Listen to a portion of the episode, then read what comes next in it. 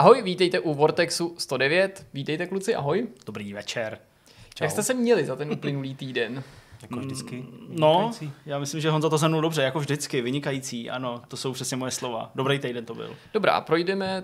Trošku foukalo, pardon, ještě to je jako dojem z tohle týdne, no. Okay. No to je pravda. To já měl hroznou jednu noc, jako že pak mě bolelo břicho. Aha. Měl si vítr v kapse? No, kdyby v kapse, kamaráde. Ale nestává se mi to moc často, kdy teda to šlo všema otvorama. Zadní kapse. Zadní brada byla otevřená naplno. TMI. Radši od toho. Dobře. Pojďme si říct, co nás čeká v tomhletom Vortexu. OK, tak já to budu začínat vlastně, tak jsme se i dohodli s klukama, takže moje první téma je o E3. My už jsme E3 rozebírali, to možná Honza neví, ve čtvrtek minulej týden, hrátky s časem, protože on je čtvrtek tenhle týden, ale vy to sledujete, no to je jedno. Prostě ve čtvrtek jsme to ve speciálním videu probírali dneska. Nicméně tam jsme to probírali ve smyslu nějakých jako fakt, věcí, které se tak nějak jako nepřímo odtajnily, pak byly potvrzený a tak dále. A teďka by mě spíš zajímaly dojmy jako po hokejovém utkání. Chci slyšet, co si o tom myslíme všichni dohromady. To znamená, Geoff Keighley se na to vyprdnul, opravdu to bude festival pro fanoušky, ztrácí to nějakou takovou jako kredibilitu v očích hráčů a tak dále, tak dále. Myslím si, že by to mohlo být docela fajn. Těším se. Já jsem si pro vás přichystal příběh nejraritnější hry na PlayStation 4. Budeme se bavit o hrách, které se dočkaly fyzické kopie a musím teda říct, že je to neuvěřitelná story, plná jako záhad, neobjasněných skutečností a podivuhodných obratů, ze kterých se jako doslova po. Jo, já jsem tematicky. V pondělí, tak mi to stačilo, ale těším se. Já jsem si schválně o tomhle tématu nezjišťoval ani ťuk, takže jsem opravdu napjatý, čím mě překvapíš, Jirko. A já jsem si do třetice připravil téma, který máme vlastně tak nějak trošku společně. Určitě. Dali jsme si za úkol zkouknout celý seriál Mythic Quest, který teda s tématem videoher souvisí, jak už doufáme víte a máte nakoukáno. Takže si pobavíme o dojmech a asi budeme moct mluvit i o hostovi, kterýho... Hele, za náma měly by panely, které jako za náma nejsou z důvodu, který jsme poslali v novinkách, ale já pevně doufám, že host dopadne a i host bude mluvit o Mythic Questu. Mám to říct nebo ne? Smí se to? Smí se to, tím hostem bude Dan Vávra. Já jsem to chtěl říct. Dobře, tak ale můžeš říct, proč je to Dan Vávra. Dobře, Dan Vávra je to proto, protože jednak v Mythic Questu jsou záběry z Kingdom Come Deliverance. To je i věc, kterou jsme reflektovali v článku, proto je jako povolanou osobou nám třeba říct, jako, jestli vůbec se o tom věděl, jo, jestli se vůbec jako, podílel na nějakým takovým jako procesu toho rozhodování, jaký záběry a zda vůbec. Ano, a to je hlavní a jediný důvod, pochopitelně. No počkej, ten seriál je o něm, že jo, to všichni víme. Ale já úplně bych takhle jako nevodal, ale ano, dobře, jako hlavní postavou seriálu Mythic Quest je takový jako velice svéráznej creative director, prostě člověk, který vymyslel tu hru a protože Dan taky vymyslel nějakou hru a je taky takovej jako svéráznej, tak se budeme prostě bavit o tom třeba, co si o tom myslí a jestli vůbec to reflektuje skutečnost, která probíhá v nějakým velkým herním studiu. Jestli to tam tak teda funguje, přesně. Jestli ty lidi na těch jednotlivých pozicích třeba takhle můžou vystupovat, nebo jestli je to všechno jenom velká nadsázka, protože my samozřejmě chápeme, že se jedná o komediální seriál, že to je taková jasně. Jako videoherní variace na kancel, dejme tomu, i když já teda s tím příměrem zpětně trošku nesouhlasím, ale... Přece jenom, aby to bylo vtipný, tak to musí být podle pravdy. Tak uvidíme, jak moc je to podle pravdy. A já hlavně ještě bych chtěl tady takový disclaimer na úvod říct. My jako my všichni víme, že to vlastně tu realitu neodráží úplně nějak jako do 100% a vlastně víme, jak to funguje ve studiích, ale bude určitě fajn to slyšet od člověka nejpovolanějšího minimálně pro studio Warhorse. Takže tolik tomu. A můžeme na to.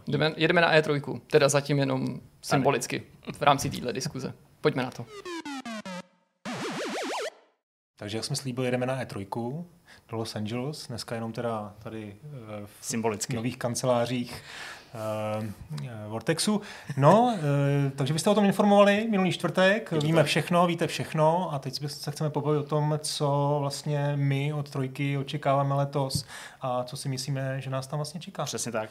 Já asi nemůžu na úvod úplně diskvalifikovat lidi, kteří třeba to video nesledovali nebo ten článek nečetli, takže jenom jako velice stručně a v krátkosti jenom zopakuju ty úplně nejnovější věci, protože o těch jako plánovaných změnách směrem k tomu jako festivalu pro hráče jsme se bavili už jako dlouho předtím.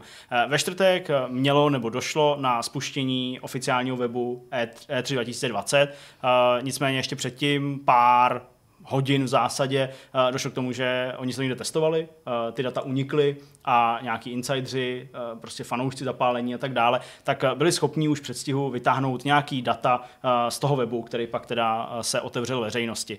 A na tom webu zjistili jednak to, jaký firmy asi potenciálně na tu E3 dorazí, na rozdíl teda od Sony a dalších, který už se E3 neúčastnějí. A zároveň taky vybudili v zásadě ESU k tomu, aby vydali možná v předstihu, ale možná ne, možná to prostě všechno do sebe zapadlo v ten daný den a v ten daný čas, tak nicméně ESA vydala tiskovou zprávu, ve které ještě potvrdila nějaké další společnosti, my jsme se bavili zejména o Nintendo, protože nad tím vysel takový určitý otazník vzhledem k tomu, že v prezentaci, v té webové prezentaci, která unikla, tak Nintendo zmiňovaný nebylo. Vyšly najevo ceny vstupenek pro lidi zvenčí, to znamená ne akreditovaný novináře, nebo dejme tomu zástupce médií, zástupce nějakých obchodníků, takže víme, že za $165 tam může člověk dorazit pak 10. a 11. ale trojka začíná už 9. Novinkou je to, že celý ten 9. den, nikoliv jenom pouze několik hodin, ale celý ten den 9.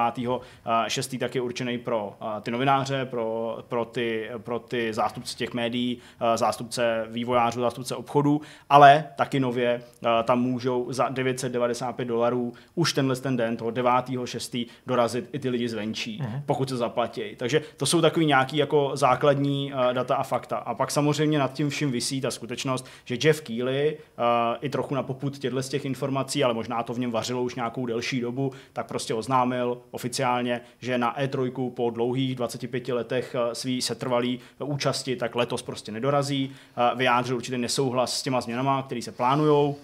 On možná už věděl nebo ví něco trochu víc, takže prostě řekl, že už se necítí úplně být v pohodě s tím, kam E3 míří, a proto od ní odstupuje nebo dává si nějakou pauzu. Tím pádem ani neproběhne jeho už asi teď zase další 3 roky fungující E3 Coliseum a Geoff Keighley vlastně naznačil, že se bude věnovat tomu hernímu segmentu na jiných akcích podobných, potvrdil třeba Gamescom. Takže to jsou ty úplně základní jako fakta a vstupy, ale tady já bych rád rozebral, protože jsme to rozebírat nemohli, celou tu změnu nebo celou tu inklinaci k tomu, že to bude víc orientovaný na ty hráče zvenčí, byť je to pořád dost peněz, který musíte zaplatit, abyste se tam mohli dostat.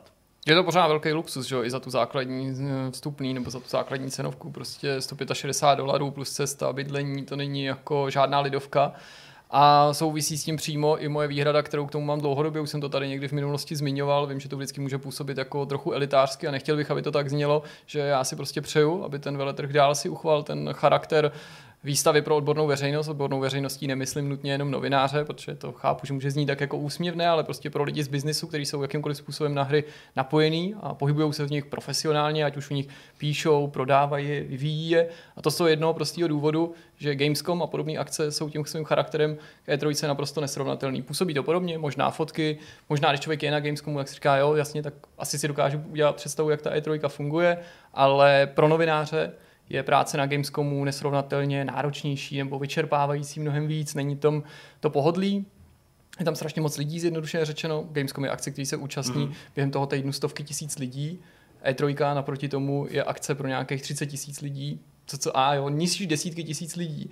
A já prostě nechápu ani ten záměr té ESY udělat z toho větší masovku, protože jakkoliv to může znít jako populárně nebo příjemně pro návštěvníky, pro hráče, používáš jako fráze, se kterými jako bych nechtěl polemizovat ani jako hráče. My nejsme jenom novináři, my jsme samozřejmě taky hráči, jo? To znamená přiblížit se lidem, být globálnější, digitalizovat to, umožnit lidem, aby tam chodili, aby to zkoušeli, aby si zahráli. Já si nejsem jistý, jestli přes tyhle ty řeči jsou to schopný splnit, protože to výstaviště má relativně nízkou, omezenou jako kapacitu. Ve srovnání s tím Gamescomem je mnohem menší ten prostor. Nechápu, k čemu to navýšení té návštěvnosti povede, když i při jako maximálním vytížení a maximálním zapojení běžných hráčů ten veletrh bude z hlediska návštěvnosti marginální akcí ve srovnání s akcemi v Brazílii, Číně, Paříži i v Japonsku, tom zmiňovaném Německu. To jsou všechno prostě masové akce, jasně, kam chodí fakt stovky tisíc návštěvníků. Takže tohle snažení nemá smysl a odchýlí se to od toho biznisového záměru, od toho biznisového charakteru, a to už v minulých letech poškodilo Gamescom. Jo? Ten Gamescom taky jako koketoval s tím, že budou dělat víc ten biznis. Loni se tam vrátila ta konference, nebo víc těch konferencí, ale v předchozích letech tam vůbec nebyly a to přitom, já nevím, zase takový ten rok 2014 nebo to určitě si vybavujete, že tam prostě mívali taky EA, PlayStation, Ubisoft, konference. Já si myslím, že ty konference tam pak nebyly nejen kvůli tomu, že Gamescom těsně navazoval na E3, ale i z toho důvodu, že prostě ty firmy věděly, že to není jakoby z hlediska té odborné veřejnosti pro ně tak zajímavý. No. No, má to několik, no, spoustu možná vůbec jako úhlu pohledu. Když padlo tohle, tak začnu asi tím, že vlastně minulý rok jsem se tam potkal s klukem, 20letým, možná 19letým, který tam přijel z Česka. Koupil si prostě levnou letenku, koupil si drahej tiket. Mimochodem ty lístky, vstupenky v loni byly prodávané v tajérech, to znamená, byla tam nějaká předobjednávka nebo předprodej, který byl levnej a později vlastně to stoupalo, což nevím, jestli tentokrát ta cena je jako fixní $165. Teď to z té tisku teda působilo. Dva týry prostě. Tak no. Zkrátka takhle to bylo loni a bavil jsem se s ním a jako když jsem viděl ten jeho pohled, to jeho nadšení, mimochodem ještě jako byl hodně na budžetu, takže tam někde spal jako pod stanem v Hollywoodu, někde na nějakým prostě v Airbnb. My jsme ho mimochodem taky potkali. Jo, no, jo. On, já vím, že byl váš divák. Myslím, že stále byl strašně nadšený a bylo to vlastně hrozně hezký vidět někoho jako hráč, že si užívá E3 a vlastně plní si ten sen. Jo? Tak jenom jsem chtěl, aby tohle padlo, protože jinak s tebou samozřejmě souhlasím, připadá mi to jako kontraktační výstava a vlastně ta ESA by se měla asi ujasnit, jaký je jako smysl té výstavy. Jo? Jestli jako vůbec má smysl v květnu pořádat výstavu pro hráče nebo pro zákazníky. Prostě v červnu, kdy je jako daleko do konce roku, jo, kdy se ty hry oznamujou a vlastně nedává moc smysl ty hráče jako něco jim ukazovat jako na vlastní oči. Jo.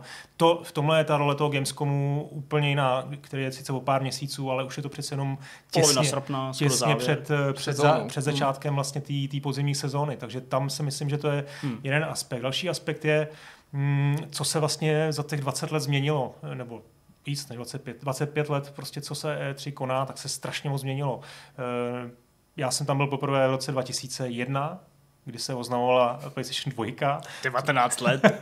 To byla doba, kdy vlastně začínal internet. Já si pamatuju ten rok, GameSpot měl teda už nějaký jako video přenosy, ale bylo to nějaký, jestli si pamatuju, real media, takovýhle formáty, bylo to jako hodně předpotopní. A vlastně dávalo smysl, že tam prostě přijeli ty novináři, tisícovky novinářů a měli šanci se vlastně seznámit s těma hrama. Dneska přes ten internet a vlastně s těma možnostmi, jak ta branže funguje, tak je všechno úplně jinak. Jo?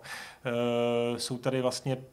Já si myslím, že role médií je dneska pro ty publishery taková, a teď to beru možná trošku ze široka, tak mě ještě tak zastavte, je taková, že oni je potřebují, aby spíš řekli lidem, jaký ty hry jsou. Ale samotný to oznamování, ta fáze toho announcementu, to si vlastně dneska zařídí ten publisher úplně sám. Jo? Typický příklad je Nintendo Direct, který a už je to 10 let, co začalo, téměř 10 let.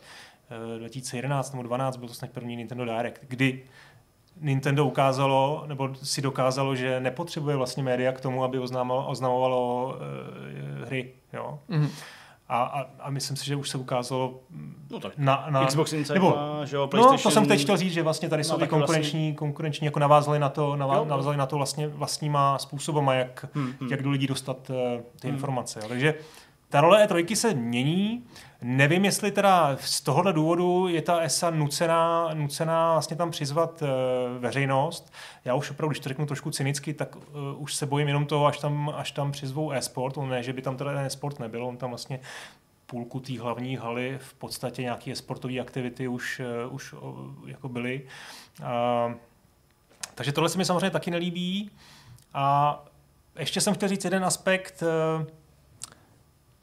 je strašně zajímavý, že ESA, vlastně ta samotná asociace je vlastněná nebo byla založena, jako funguje na bázi členství, jsou na ty vydavatele, o kterých se bavíme a který vlastně teda spekulují, jestli tam být nebo tam nebýt, jsou vlastně členové té asociace. Jasně, no. Takže mně to trošku přijde, že vás se střílí do vlastní nohy, jo? Že je to hrozně zvláštní. I Sony je členem té asociace, ano. I Activision Blizzard je členem té asociace, pokud se nepletu. Ti ale jsou potvrzení pro letošní rok. Jo, tak Activision.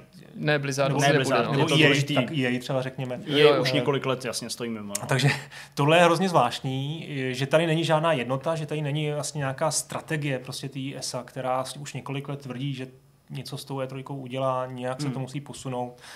Trošku z toho čpí takový jako neprofesionalismus, taková jako což u té Ameriky jako nebývá zvykem, jo? Takový jako amatérský přístup, prostě počkejme si, ono to nějak dopadne. Můžu k tomu ještě maličko, jenom k těm návštěvníkům, protože já bych jako opravdu vlastně nechtěl, aby to působilo tak, že jako jo, prostě novináři, vy tam můžete jezdit a proto prostě nechcete tam nikoho jiného pustit. Ale já bych vlastně chtěl říct, že i kdyby tady nebyla E3 a byla tady jiná akce, nebo tu E3 jiná akce plnohodnotně zastoupila, tak bych za to tak nebojoval, za to, že si má zachovat ten odborný charakter. Samozřejmě velký gro tvoří ta pověst, to, že to je ta legenda, že to je ten starý veletrh, ten tradiční veletrh. Já se spíš bojím té situace, kdybychom tady neměli tu alternativu. Já vlastně nebojuju proti tomu a priori, aby na akcích tohoto typu hráči byli, nebo běžní hráči. Já to zpochybňuju z toho důvodu, že si myslím, že to nakonec jako pro ně nebude. Ten tvůj příklad s tímhletím fanouškem, ten je jako naprosto správný. Já věřím, že takových lidí se najde celá řada, a možná bych byl sám mezi nima, nebo velmi třeba pravděpodobně, kdybych jako neměl možnost tam jet jako novinář, jo? To si uvědomu, ale já zpochybňuju ten záměr té ESI z toho důvodu, že loni tam bylo mnohem méně lidí, než tam má přijít letos. I s ohledem na ty zvýšený stavy těch běžných návštěvníků. A přitom v těch halách i tak jako je jen velmi obtížný bez domluvený schůzky si něco zahrát. A oni těm lidem slibujou, to je festival, to je oslava videoher, přijďte a pojďte hrát hry. Já nevěřím, že tam někdo bude hrát hry, to bude prostě stejný mayhem jako na tom Gamescomu, nebo jako jo, budou tam lidi hrát hry, ale hlavně to bude prostě festival čekání ve frontách.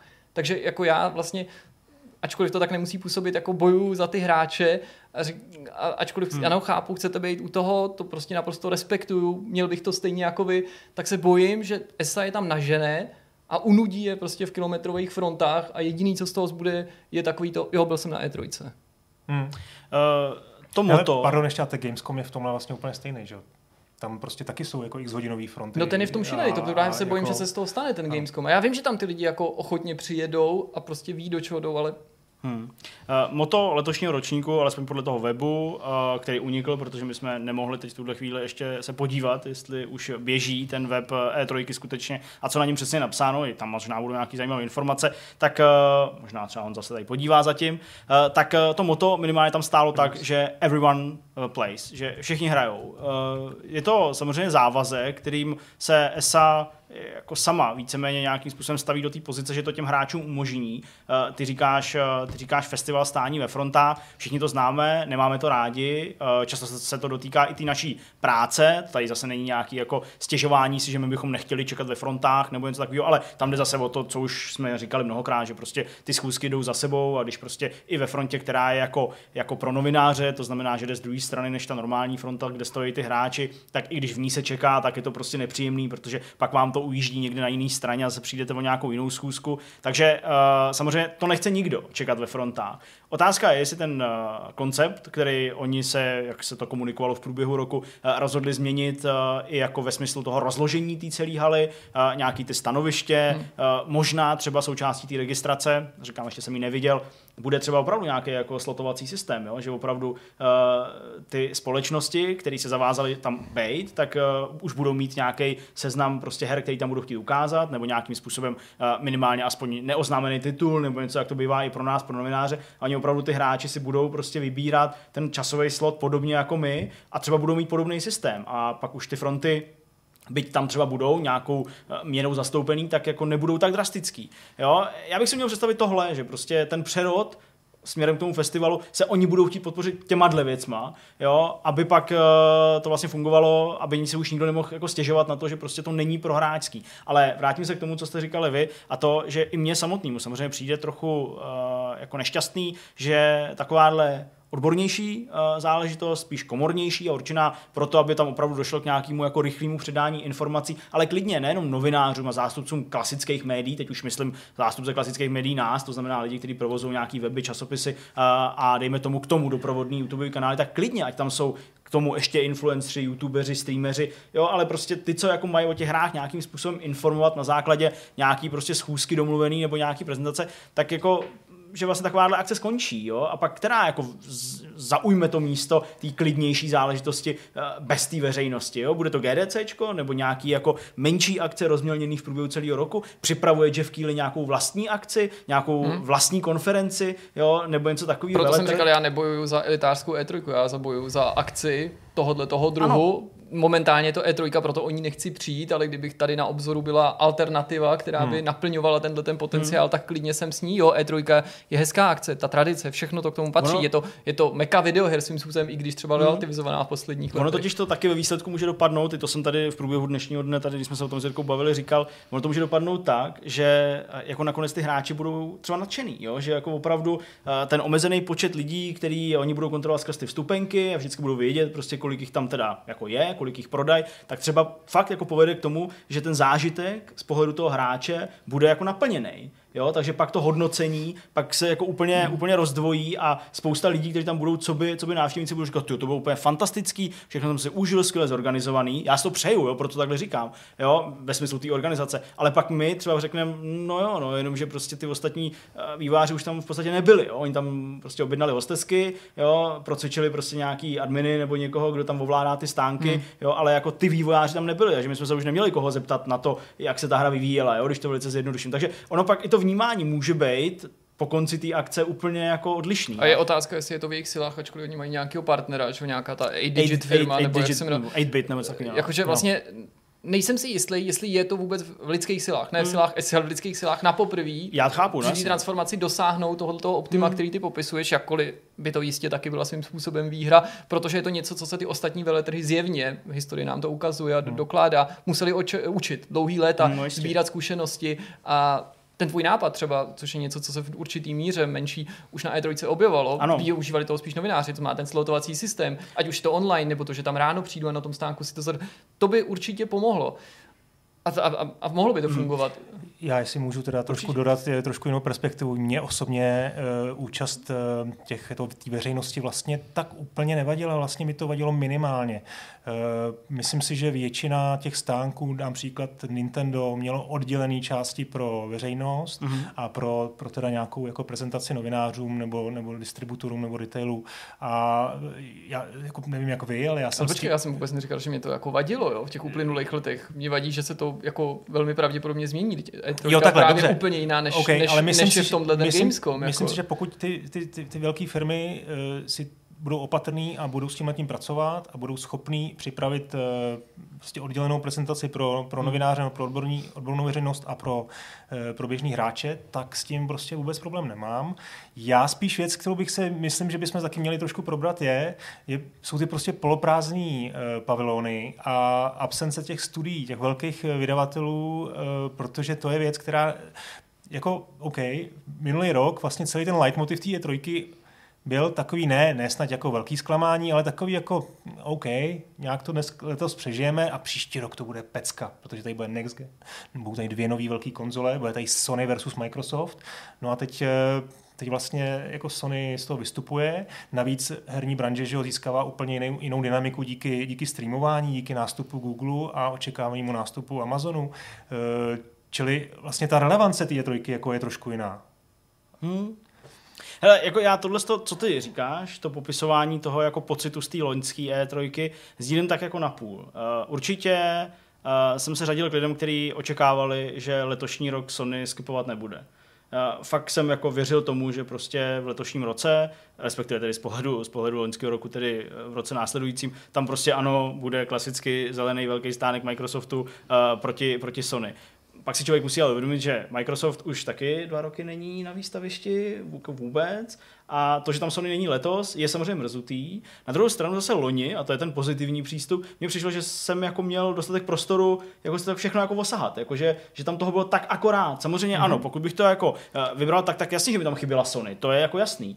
Ale prostě celkově, kdybych měl vzít jenom jako pryč ty vývojáře, jenom ten počet těch věcí, které tam jsou, tak ty říkáš vyprázdnění haly, mně to přišlo přesně tak akorát, že jsem se jako během těch 2-3 dnů mohl jako obejít víceméně všechno, co jsem chtěl. Jako máš pravdu, že nebyl tak nahňahněný, ale kdo tam chyběl? Chyběl tam fokus třeba. To pro mě bylo loni zklamáním, ale já jako, a ono to souvisí samozřejmě s tím, že se o těchto věcech se s Deňkem bavíme a že jsme se o tom bavili už tehdy, ale já jako taky jako jsem nezdílel to jako tu všeobecnou kritiku toho loňského ročníku, která se objevovala ať už v médiích od jako lidí, kteří byli přímo na místě nebo na dálku. Jasně, to PlayStation taky, jak říkal Zdeněk, to mi samozřejmě jako na místě chybělo, ale já jsem jako tam nepozoroval takový jako grandiózní úpadek, jak to často jako bylo prezentovaný. Jo, jako To, že prostě Sony zabírala skoro třetinu té haly a najednou tato třetina zmizela a to, že tam nebyl ani ten Microsoft, znova prostě to zde nějak jako správně znovu vytáh. Oni jsou na E3, ale nejsou vůbec v tom convention centru, takže je otázka, jestli přesně se tam ty návštěvníci v tom dalším, při té další akci vůbec dostanou.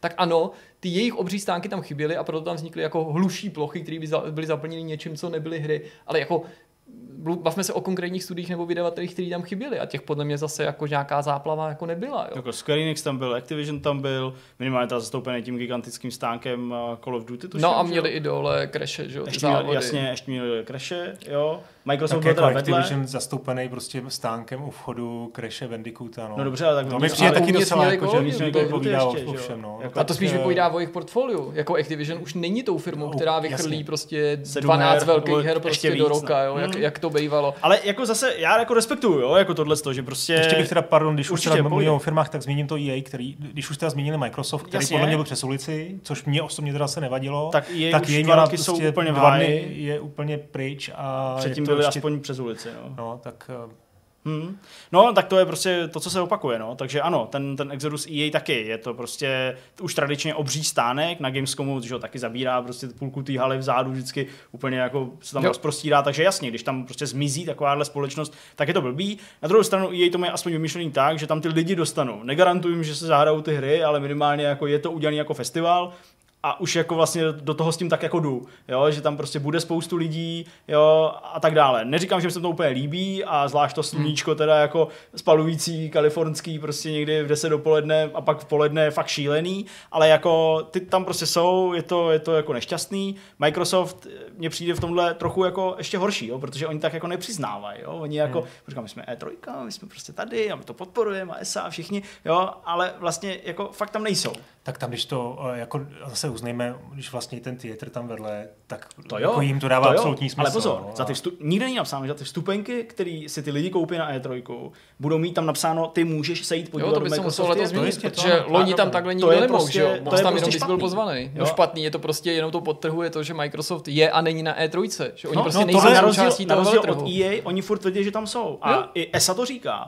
No, protože to potřebuje, tak ESA to říká, logicky, protože jasně, jako to chtějí říct. Ale EA už je daný nějakou dobu, že jako na té E3 fakt nejsou, že jsou prostě bokem a žádným způsobem se nesnaží to jako, já nevím, nafejkovat nebo jako přifařit k té E3. Takže to mi vlastně přijde jako takový upřímnější z její strany. Ale ne rozhodně nějaký jako pro mě snesitelný nebo snesitelnější. Ale já třeba považuji to EA za ztracenou. Možná je to takový poraženecký přístup, který si ESA nemůže dovolit, aby se prostě smířila s tím, že ten vydavatel prostě odešel a už se nikdy nevrátí, protože by tou lavinovou nějakou efektem nebo nějakou sněhovou koulí nabalilo další firmy. Ale to je to, o čem si mluvil ty, Honzo. Prostě ty firmy si už dávno spočítali, dávno zjistili, že můžou jako soustředit pozornost jenom na sebe, že mají prostě, jim hraje do karet 21. století všechny ty moderní technologie, že můžou prostě udělat svoji vlastní show za mnohem míň peněz, přenášet ji přes internet, nebudou si s nikým konkurovat, že prostě doručí úplně stejnou message. Jediný, čemu se možná s výjimkou těch největších jako vyhnou takhle, když budou sami za sebe a budou takhle solovat, když to tak řeknu,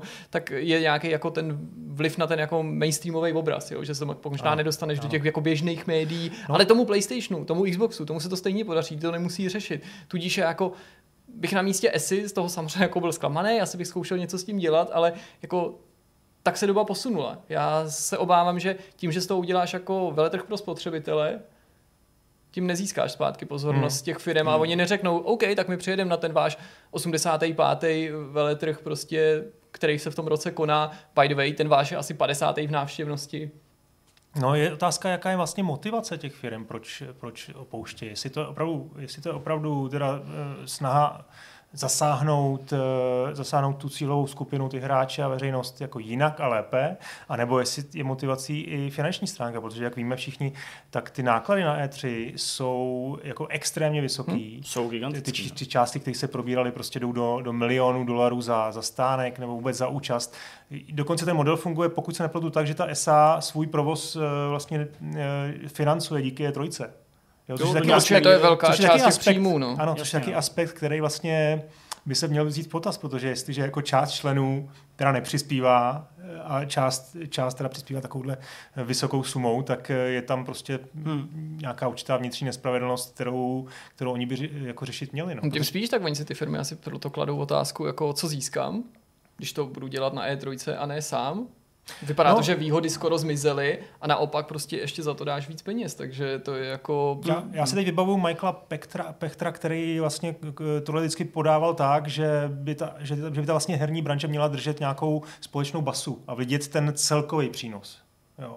To, že jsou opravdu na jednom místě, že tam je nějaká jako jednota a že v tom je jako trošku určitá síla, že to vlastně Sony samozřejmě má svoje vlastní motivy a jako svoje vlastní záměry s oznámením PS5, to je jako pravda, ale že by tam prostě měla být nějaká společná komunikace. Jenže do toho ještě vstupuje právě přesně ta karta těch EA, protože z našeho pohledu, nebo jako z pohledu ESY, EA Play není E3. Z hráčského pohledu EA jsou na E3. Vy snad, jako když děláte jakýkoliv servis, myslím jako novináři teďka, tak o EA Play nekomunikujete v rámci E3, nemáte ho obalený v E3, jasně, všichni to tak mají, takže kdo ví, třeba prostě jsou jako v Sony si tak jistý svojí pozicí, že vybalí na nás nový PlayStation nebo nějaký grandiozní informace taky v podobném termínu nebo ve stejném termínu, ve kterém se bude představovat Xbox, to znamená během jako E3, akorát to bude ta vlastní show. Sice by se tím trochu popíral ten smysl toho, že to můžeš udělat a jako nebejt konfrontovaný s tou konkurencí, ale říkám, jako, teď je to ta polovičatá, jako, ten polovičatý přístup toho Microsoftu, který to jako nejlíp jako, prostě, jako akcentuje nebo zdůrazňuje, že ty taky prostě tam jsou a nejsou. Dobrá, no. Tak já myslím, že jako úplně na konec téhle debaty prostě nedojdeme. Konec debaty se dozvíme na E3 letos, asi jak to bude vypadat a kam to všechno směřovalo. Já se moc těším na spuštění toho webu, je to určitě tipy pro vás, abyste se ho třeba teďka, když sledujete nebo posloucháte tenhle vidcast, tak abyste se ho třeba rozklikli a taky se podívali, co se tam objevilo za informace, případně jste to třeba přečetli už u nás na webu, pokud to tam za to stálo, pokud to byly fakt nějaký ještě úplně novinky, které jsme tady nezmínili. No a já nevím, asi možná poslední otázka na závěr, Honzo, chystáš se na E3 letos? Je to jako na pořadu dne, samozřejmě přemýšlíme nad tím, uvidíme podle toho finálního line-upu. Asi není potřeba tady něco jako malovat posledních pár let, je to u všech lidí, u všech redakcí, kteří tam jezdí z Čech, jak je to prostě o partnerech, o tom, že se sežene nějaká podpora na to, aby se na tu cestu mohlo vydat. Takže to taky bude důležitý aspekt, možná asi bych řekl ten klíčový vlastně. No a jinak prostě bez Sony to určitě nebude ono. Těším, kdybych tam jel, tak bych určitě se moc těšil na Microsoft, ačkoliv jsme tady v předminulém podcastu dost schytali za to, že ten náš vztah k Microsoftu je takový jako... To není vůbec pravda, že jo? Není to pravda. Já jsem to chválil, ano. Prostě hájil a nikdo mi vyčet, že prostě vždycky, když něco kritizuju, tak vybali Microsoft, to je úplně... tak ale myslím si, že jsme profíci a těšíme se na to, co tam předvede, protože vždycky, když se tam jako ukazuje nová konzole, tak je to velká show. A tiskovky prostě taky velká show, je to prostě velký rozdíl být na místě na tiskovce a vidět to někde na streamu. Takže jo, asi bych nakonec jako jel rád, ale je mi líto, co jsme tady zmínili, že se to trošku mění a uvidíme, jaký to bude. No. Tak uvidíme v červnu. Tak pojďme dál, pojďme na další téma. Jirka mě instruoval, abych tohle téma uvedl jako nejraditnější krabicová hra na PS4. On nám totiž Jirka společně s Honzou napsal, teda mě a Honzovi napsal Jirka, abychom si o tom nic nezjišťovali. Aby jsme počkali až na tohle povídání. Takže já jsem pro vaše vlastní dobro. Pro naše vlastní dobro, ano. Takže my se máme rádi. Já jsem si nezjišťoval malinko, Honza vůbec. Dobře, tak Jirko, pojď nám říct o nejrealitnější krabicové hře pro PS4. Já se vás možná pro začátek zeptám, ne, že bych vás chtěl dělat úplný blbce, ale jako jak si takovou jako nejrealitnější hru představujete? Nebo co pod tímhletím pojmem jako se obvykle skrývá? Hele, pro mě, já nevím proč, možná jsem úchyl, ale pro mě, když se jako řekne raritní, nebo já furt tam dám to slovo bizarní, ona to vlastně nemusí být žádná bizarní hra, ale pro mě v hlavě takhle jako je, tak si vzpomenu na jednu z přednášek nějakého tady v Konu, tady v Praze, Fantazy, nevím, jak se přesně jmenovalo, ale tam měl nějaký typ přednášku o jako bizarních hrách na PSPčku nebo Vitě. No a tady je to skutečně myšlo jako spíš vzácná. No, jako... z Japonska a tam dělal takovýhle pohyb s tou hrou. A tak já nevím, proč já si prostě představu nějakou takovouhle šílenou japonskou bizarní věc. Já teda spíš řeším to bude nějaká nízkonákladová věc, pochopitelně nějaká vzácná možná edice speciální, nevím, Jsou to věci, že měli nějaký jako okaz a nejsou a vyrysovali se jako v malém objemu, nebo prostě věci, které skončily někde zakopaný v poušti. Totální mint, prostě blbě vytištěný ten cokoliv, že jo, nebo prostě ty většina těch verzí nebo kopií už je rozbalená a ty máš zabalenou, nebo jí máš s podpisem, nebo jí máš s nějaký jako neobvyklý edice, prostě hraje v tom roli spousta věcí, nebo máš jako něco z nějakého jako neobvyklého teritoria. Ani jeden z těchto těch, jako ani jedna z těchto těch nálepek by ovšem nešla aplikovat na hru Poop Slinger. Poop Slinger. Což je hra, ve který z praku střílíte hovna po ostatních samozřejmě. Protože tak se to prostě jmenuje, protože prostě Poop Slinger, což je titul, o kterém jste velmi pravděpodobně nikdy neslyšeli, nebo minimálně neslyšeli do okamžiku, než jsem vám řekl, že se o něm budeme bavit, a předpokládám, že ani většina našich diváků o něm neslyšela. A ten příběh je stejně bizarní jako ta hra a musím říct, že i po jeho jako naštudování, absolvování, různýho jako kontrolování těch zdrojů, jsem z toho pořád dost jako jelen a vlastně nevím, co si o této story myslet, ale je to jako jedna z nejbizarnějších, jak to máš rád, nejbizarnějších příhod, příběhů a nějakých vyprávěnek, co jsem jako ve světě videoher snad jako kdy četl. A musím se teda odvolat na magazín VG247, který ne jedinej o Poop Slingeru psal, ale zmapoval tu kauzu jako, myslím, nejpodrobnějc a převážně jako z jeho materiálu jsem čerpal. Chci říct, že ji rozpatlal? Doslova to rozpatlal. Možná ještě pár narážek tady bude, okay. Třeba kdybyste chtěli vykřiknout ani hovno nebo něco takového, tak můžete, je to dneska tyhle ty drobný vulgarismy fekální jsou povolený s ohledem na téma této hry. Já musím říct, že tato hra vyšla nejprve v srpnu 2018 na Steamu v digitální verzi a tím nikterak raritní není, přesně jak říkáš, je to nová hra, to znamená, ta její raritnost nespočívá nebo vzácnost ani v tom, že by to bylo něco starého, něco, co se někde ztratilo. Je taky vtipný, že hra, ve který z praku vystřeluješ hovna po ostatních lidech, má rating E, což podle mě nejlíp jako svědčí o smyslu plnosti těchto ratingů, zejména té americké verze, kterou mám rád. Tak vy jste otcové a myslím, že jako zrovna novínka jsou teď v módě u nás. Pupsy jako asi spojujete s dítětem v podstatě, takže for asi everyone, možná ne? Jenom jako vlastně narážím na určitou nechutnost a jako nesmyslnost toho titulu. Ani není ten titul nikterá drahý, pochopitelně ta digitální verze, tak je to malá nezávislá záležitost, třeba na PS Store, kde se digitálně posléze taky objevil, se prodává za $5 nebo 136 Kč, chcete-li přímo v českém storu. Na Steamu je k dispozici za €4, mohlo by vám být drobným varováním, že na tom Steamu nemá dosud žádnou recenzi, a to ani navzdory k tomu, že se k němu váže takováhle jako zajímavá legenda. Zajímavější už je vývojář, tým malej, který za touhletou hrou stojí, který se jmenuje DigiDiNet. DigiDiNet. Aha, já myslím DigiDi.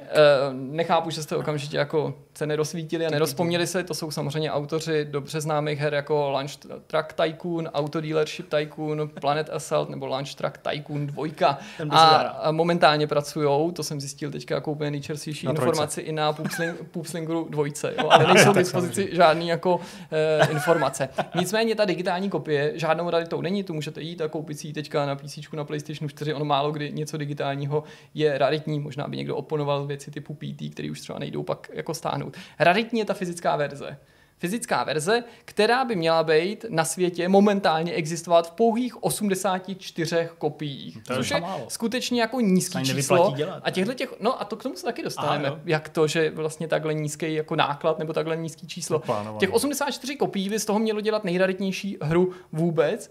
Jejímž vydavatelem je, respektive byla, společnost Limited Rare Games. Nikoli Limited Run Games, mohlo by vám to být povědomí, ale Limited Rare Games, to proč je to podobný, k tomu se ještě dostaneme, to bude hrát jako důležitou roli v tomhletom příběhu. Tak jako omezené vzácné hry, tak jak bychom to přeložili, tak tam už možná odsud taky výtrvané. Že no jasně, jako no ten název schvál, ten k tomu jako jasně, vybízel, tohle je vydavatel, který nějakých pár měsíců před vydáním té digitální verze kontaktoval ty vývojáře, o kterých jsem tady mluvil, a nabídl jim, že by rád tu hru vydal i fyzickou cestou na PS4 a bylo to zajímavé i v tom, že jak pro ty vývojáře, tak pro toho vydavatele to byla první jako fyzická kopie. Ti vývojáři měli za sebou ty hry, o kterých jsem mluvil, ale žádnou z nich nevydali fyzickou cestou, natož pak na PS4 a ten vydavatel tak to měl být jeho debut. A byl to jeho debut, skutečně tohle splnilo se.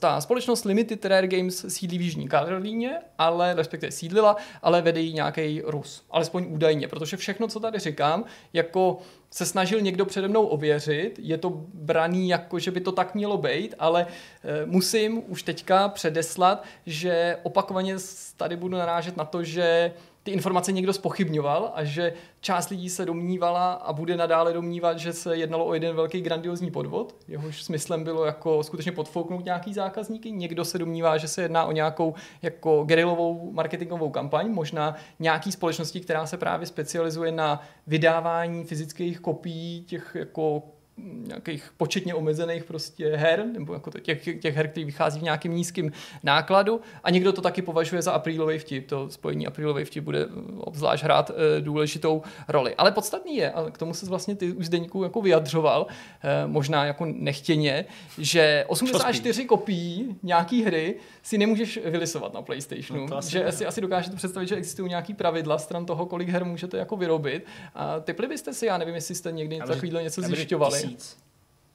Máš taky tip? Tak nějak, no, si myslím, že to bylo povídat. Jste prostě odborníci, kluci, vás nepodfouknu. Je to přesně 1000 kopií, který musíš vylisovat, respektive musíš se na tom domluvit se společností Sony, aby ti umožnila vydat fyzickou kopii svý hry.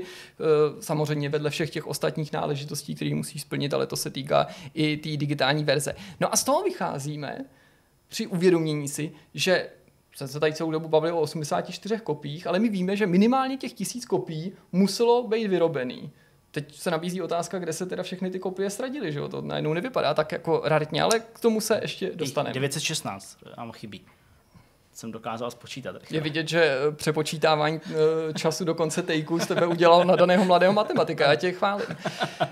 Ta hra se začala prodávat a vyšla 1. dubna 2019 v té fyzické verzi, to znamená na apríla, což vzbudilo taky značné podezření, ale v kombinaci s tím titulem samozřejmě a s tím jeho tématem, ale lidi věděli, že ta hra existuje a už jako lidi se začali ptát, je to jako nějaký vtípek, je to skutečná hra. Začala se prodávat za $34, ale lidi už jako, který byli, nebo měli být prvníma potenciálníma zákazníkama, jako si nebyli jistý, jako jestli je někdo nechce podfouknout. Měli pocit, že by to mohl být nějaký podvod, protože ta stránka vypadala jako velmi podezřele údajně. Byla to úplně super jednoduchá prezentace, bílej web, jenom pár textíčků, v podstatě žádný obrázky, jenom nějaký úplně jednoduchý copyright. Půlka těch informací prej byla v ruštině, proto jsem zmiňoval nějakého toho ruského majitele, který je možná ale jediným člověkem skutečně jako stojícím v pozadí té společnosti. A navíc ten web tvrdil, že k dispozici je toho 1. dubna, kdy se to začalo prodávat, 820 kopií. Což je taky zajímavý, že jsem mluvil o 84, který by měly existovat. Ne, 1000 má vyrobit, 820 to. Není to jako vysvětlený, ale jako domnívají se ti, kteří tuto kauzu studovali, že důvodem může být skutečnost, že skutečně měl k dispozici 1000 kopií, ale že část těch kopií ty firmy neprodávají, protože si je nechávají na nejrůznější reklamace, soutěže, nějaký prostě giveaways a pro nějaký jako jiný takovýhle potřeby. Ale teď to začíná být bizarní. Nějaký lidi si tu hru skutečně objednali, většina jako byla nedůvěřivá a za ten první den na konci prostě oni to sečetli a zjistili, že prodali přesně těch 84 kopií, o kterých jsem mluvil. Jenže ještě v průběhu toho dne se třeba zvedla cena toho titulu. Z těch $34 to povyskočilo na $50 a celou tu dobu vlastně tyhle ty změny a ten vývoj po hodinách ten vydavatel komentoval na svých sociálních sítích, převážně na Twitteru, který mám pocit, že dodneska existuje, ale prošel nějakýma jako promazávačkama. A najednou tam začal psát takové věci, jako že musíme tu cenu zvednout, protože se to neprodává. To je divný, ne? To se většinou takhle nefunguje. A jako najednou tam začal psát, že vlastně je potřeba, aby všechny ty kopie, všech těch 1000, nebo teda v tomto případě 820, se prodalo v jedním dnu. Jenom za ten jeden den. To bylo lidem taky dost divný, proč by se to mělo prodat jenom do konce dne. Najednou se tam objevila informace, že ten vydavatel, nebo ten člověk, který za tím vydavatelem stál, že si měl údajně vzít nějakou jako půjčku v bance, velmi nevýhodnou, a ta z nějakého důvodu měla být splatná hned jako třeba 2. dubna, jo? Prostě, což je naprostý bizar. A prostě jako asi si dokážete představit se k tomu, jak na mě koukáte, že jako lidem to bylo mimořádně nápadný a možná v tu chvíli, nebo velmi pravděpodobně i ti, kteří tu objednávku učinili, i když přes PayPal a tak jako byli na pochybách, zda se nestali obětí nějakého podvodu nebo nějakého jako vykutáleného žertu. Na konci dne se teda prodalo 84 kopií a vydavatel slavnostně oznámil, že bohužel zavírá krám, protože prostě zkrachoval a protože jako nemůžou dál pokračovat v podnikání v podstatě po tomto jedním úspěšným dnu, s tím, že zbytek kopií zabavujou věřitele, protože máš nějaký dluh prostě podrobností se nám nedostává, ale zbytek kopií zabavují ty věřitele a v prodeji se v žádném případě nebude pokračovat. Ale těch 84 prodaných kopií, že ty zákazníky samozřejmě nepodfouknou, že všechny tyhle ty jako objednávky budou jako uspokojený. Načež samozřejmě někoho napadlo kontaktovat ty vývojáře. To je taky docela zajímavá kapitola, že jako teda si lidi řekli OK, tak kontaktujeme ty vývojáře, protože to je jiná jako skupina, že jo, lidí, a ty jako potvrdili, že ten vydavatel jako ale skutečně existuje a že existují ty kopie, že oni jsou si jako tím jistý. A následně uplynulo několik dní a zatímco na internetu se mluvilo o tom, že teda je to nepochybně nějaký jako podvod nebo nějaký bizarní vtip, tak prvním lidem začaly ty kopie skutečně chodit. Takže tady najednou byli lidi, kterým okolo 18. dubna začaly chodit jako první ty hry, i když se celou dobu jako řešilo, jestli je to nějaký vtípek, a dokonce na obalu té hry bylo zezadu logo té společnosti Limited Rare Games. Čím se teda obloukem dostáváme k tomu, jasně, proč se ta, kdo to vlastně vydal a co to je za firmu. Protože Limited Rare Games to zní jako velmi podobně jako Limited Run Games, co je společnost, která je podle mého skromného odhadu asi jako nejznámější nebo největší mezi těma, který vydávají tyhle ty nízkoobjemové tituly. A nejenže to jméno bylo jako super podobný, ale oni měli úplně stejný logo. Ty Limited Rare Games, jakože použili úplně stejný font, stejně stylizovaný. Ty zákazníci na to jako samozřejmě upozorňovali, nikoli jako v důsledku toho, že to dostali v té kopii, ale už bezprostředně, co se ty hry začaly prodávat. A oni během dne se ta firma několikrát přejmenovala, minimálně na těch sociálních sítích, jako, nebo změnila identitu, to jenom abych podtrhl, jak jako divně to působili. Takže pak to zase připomínalo jinou společnost, respektive to logo a její jako font, ty Super Rare Games. Pak zase se ozvali tyhle, jakože teď to jste jenom kopírovali po těchhle, tak to zase změnili a napodobili Strictly Limited Games, jo? Takže si prostě vypůjčili jako další identitu. A když po nějaký době právě ten člověk, co to sepisoval, tuhletu kauzu na VG247, kontaktoval toho Rusa, který tuhletu společnost měl vést, jako by se ho zeptal vlastně, proč používali tuhletu jako zcizenou nebo jako identitu, která jako vlastně vykrádá nějakou jinou firmu, tak ten údajně neměl vůbec chápat, jako co na tom vlastně bylo špatně, že jeho jediným záměrem bylo, aby lidi, kteří to uvidí, když uvidí to podobné jméno a téměř stejný logo, tak aby jim bylo vlastně okamžitě jako jasný, o jakou společnost se bude jednat. S ohledem na čachry s tím logem a s tou identitou se pak začala rozvíjet jiná teorie, protože ty hry teda těm jako zákazníkům, 84 lidem, začaly chodit, tak teda někdo jako vyšel s jinou jako hypotézou, že možná nějaká z těch společností, který jsem tady jmenoval, že to jako použila jako nějakou formu guerilového marketingu. No, to je možná taky jako vtípek na druhou. A dávalo by to smysl i s ohledem na to, že ta hra je teda divná, stalo se to jako na apríla, parazitoval si na jako identitě nějakých těch společností, všechno by k tomu svádělo.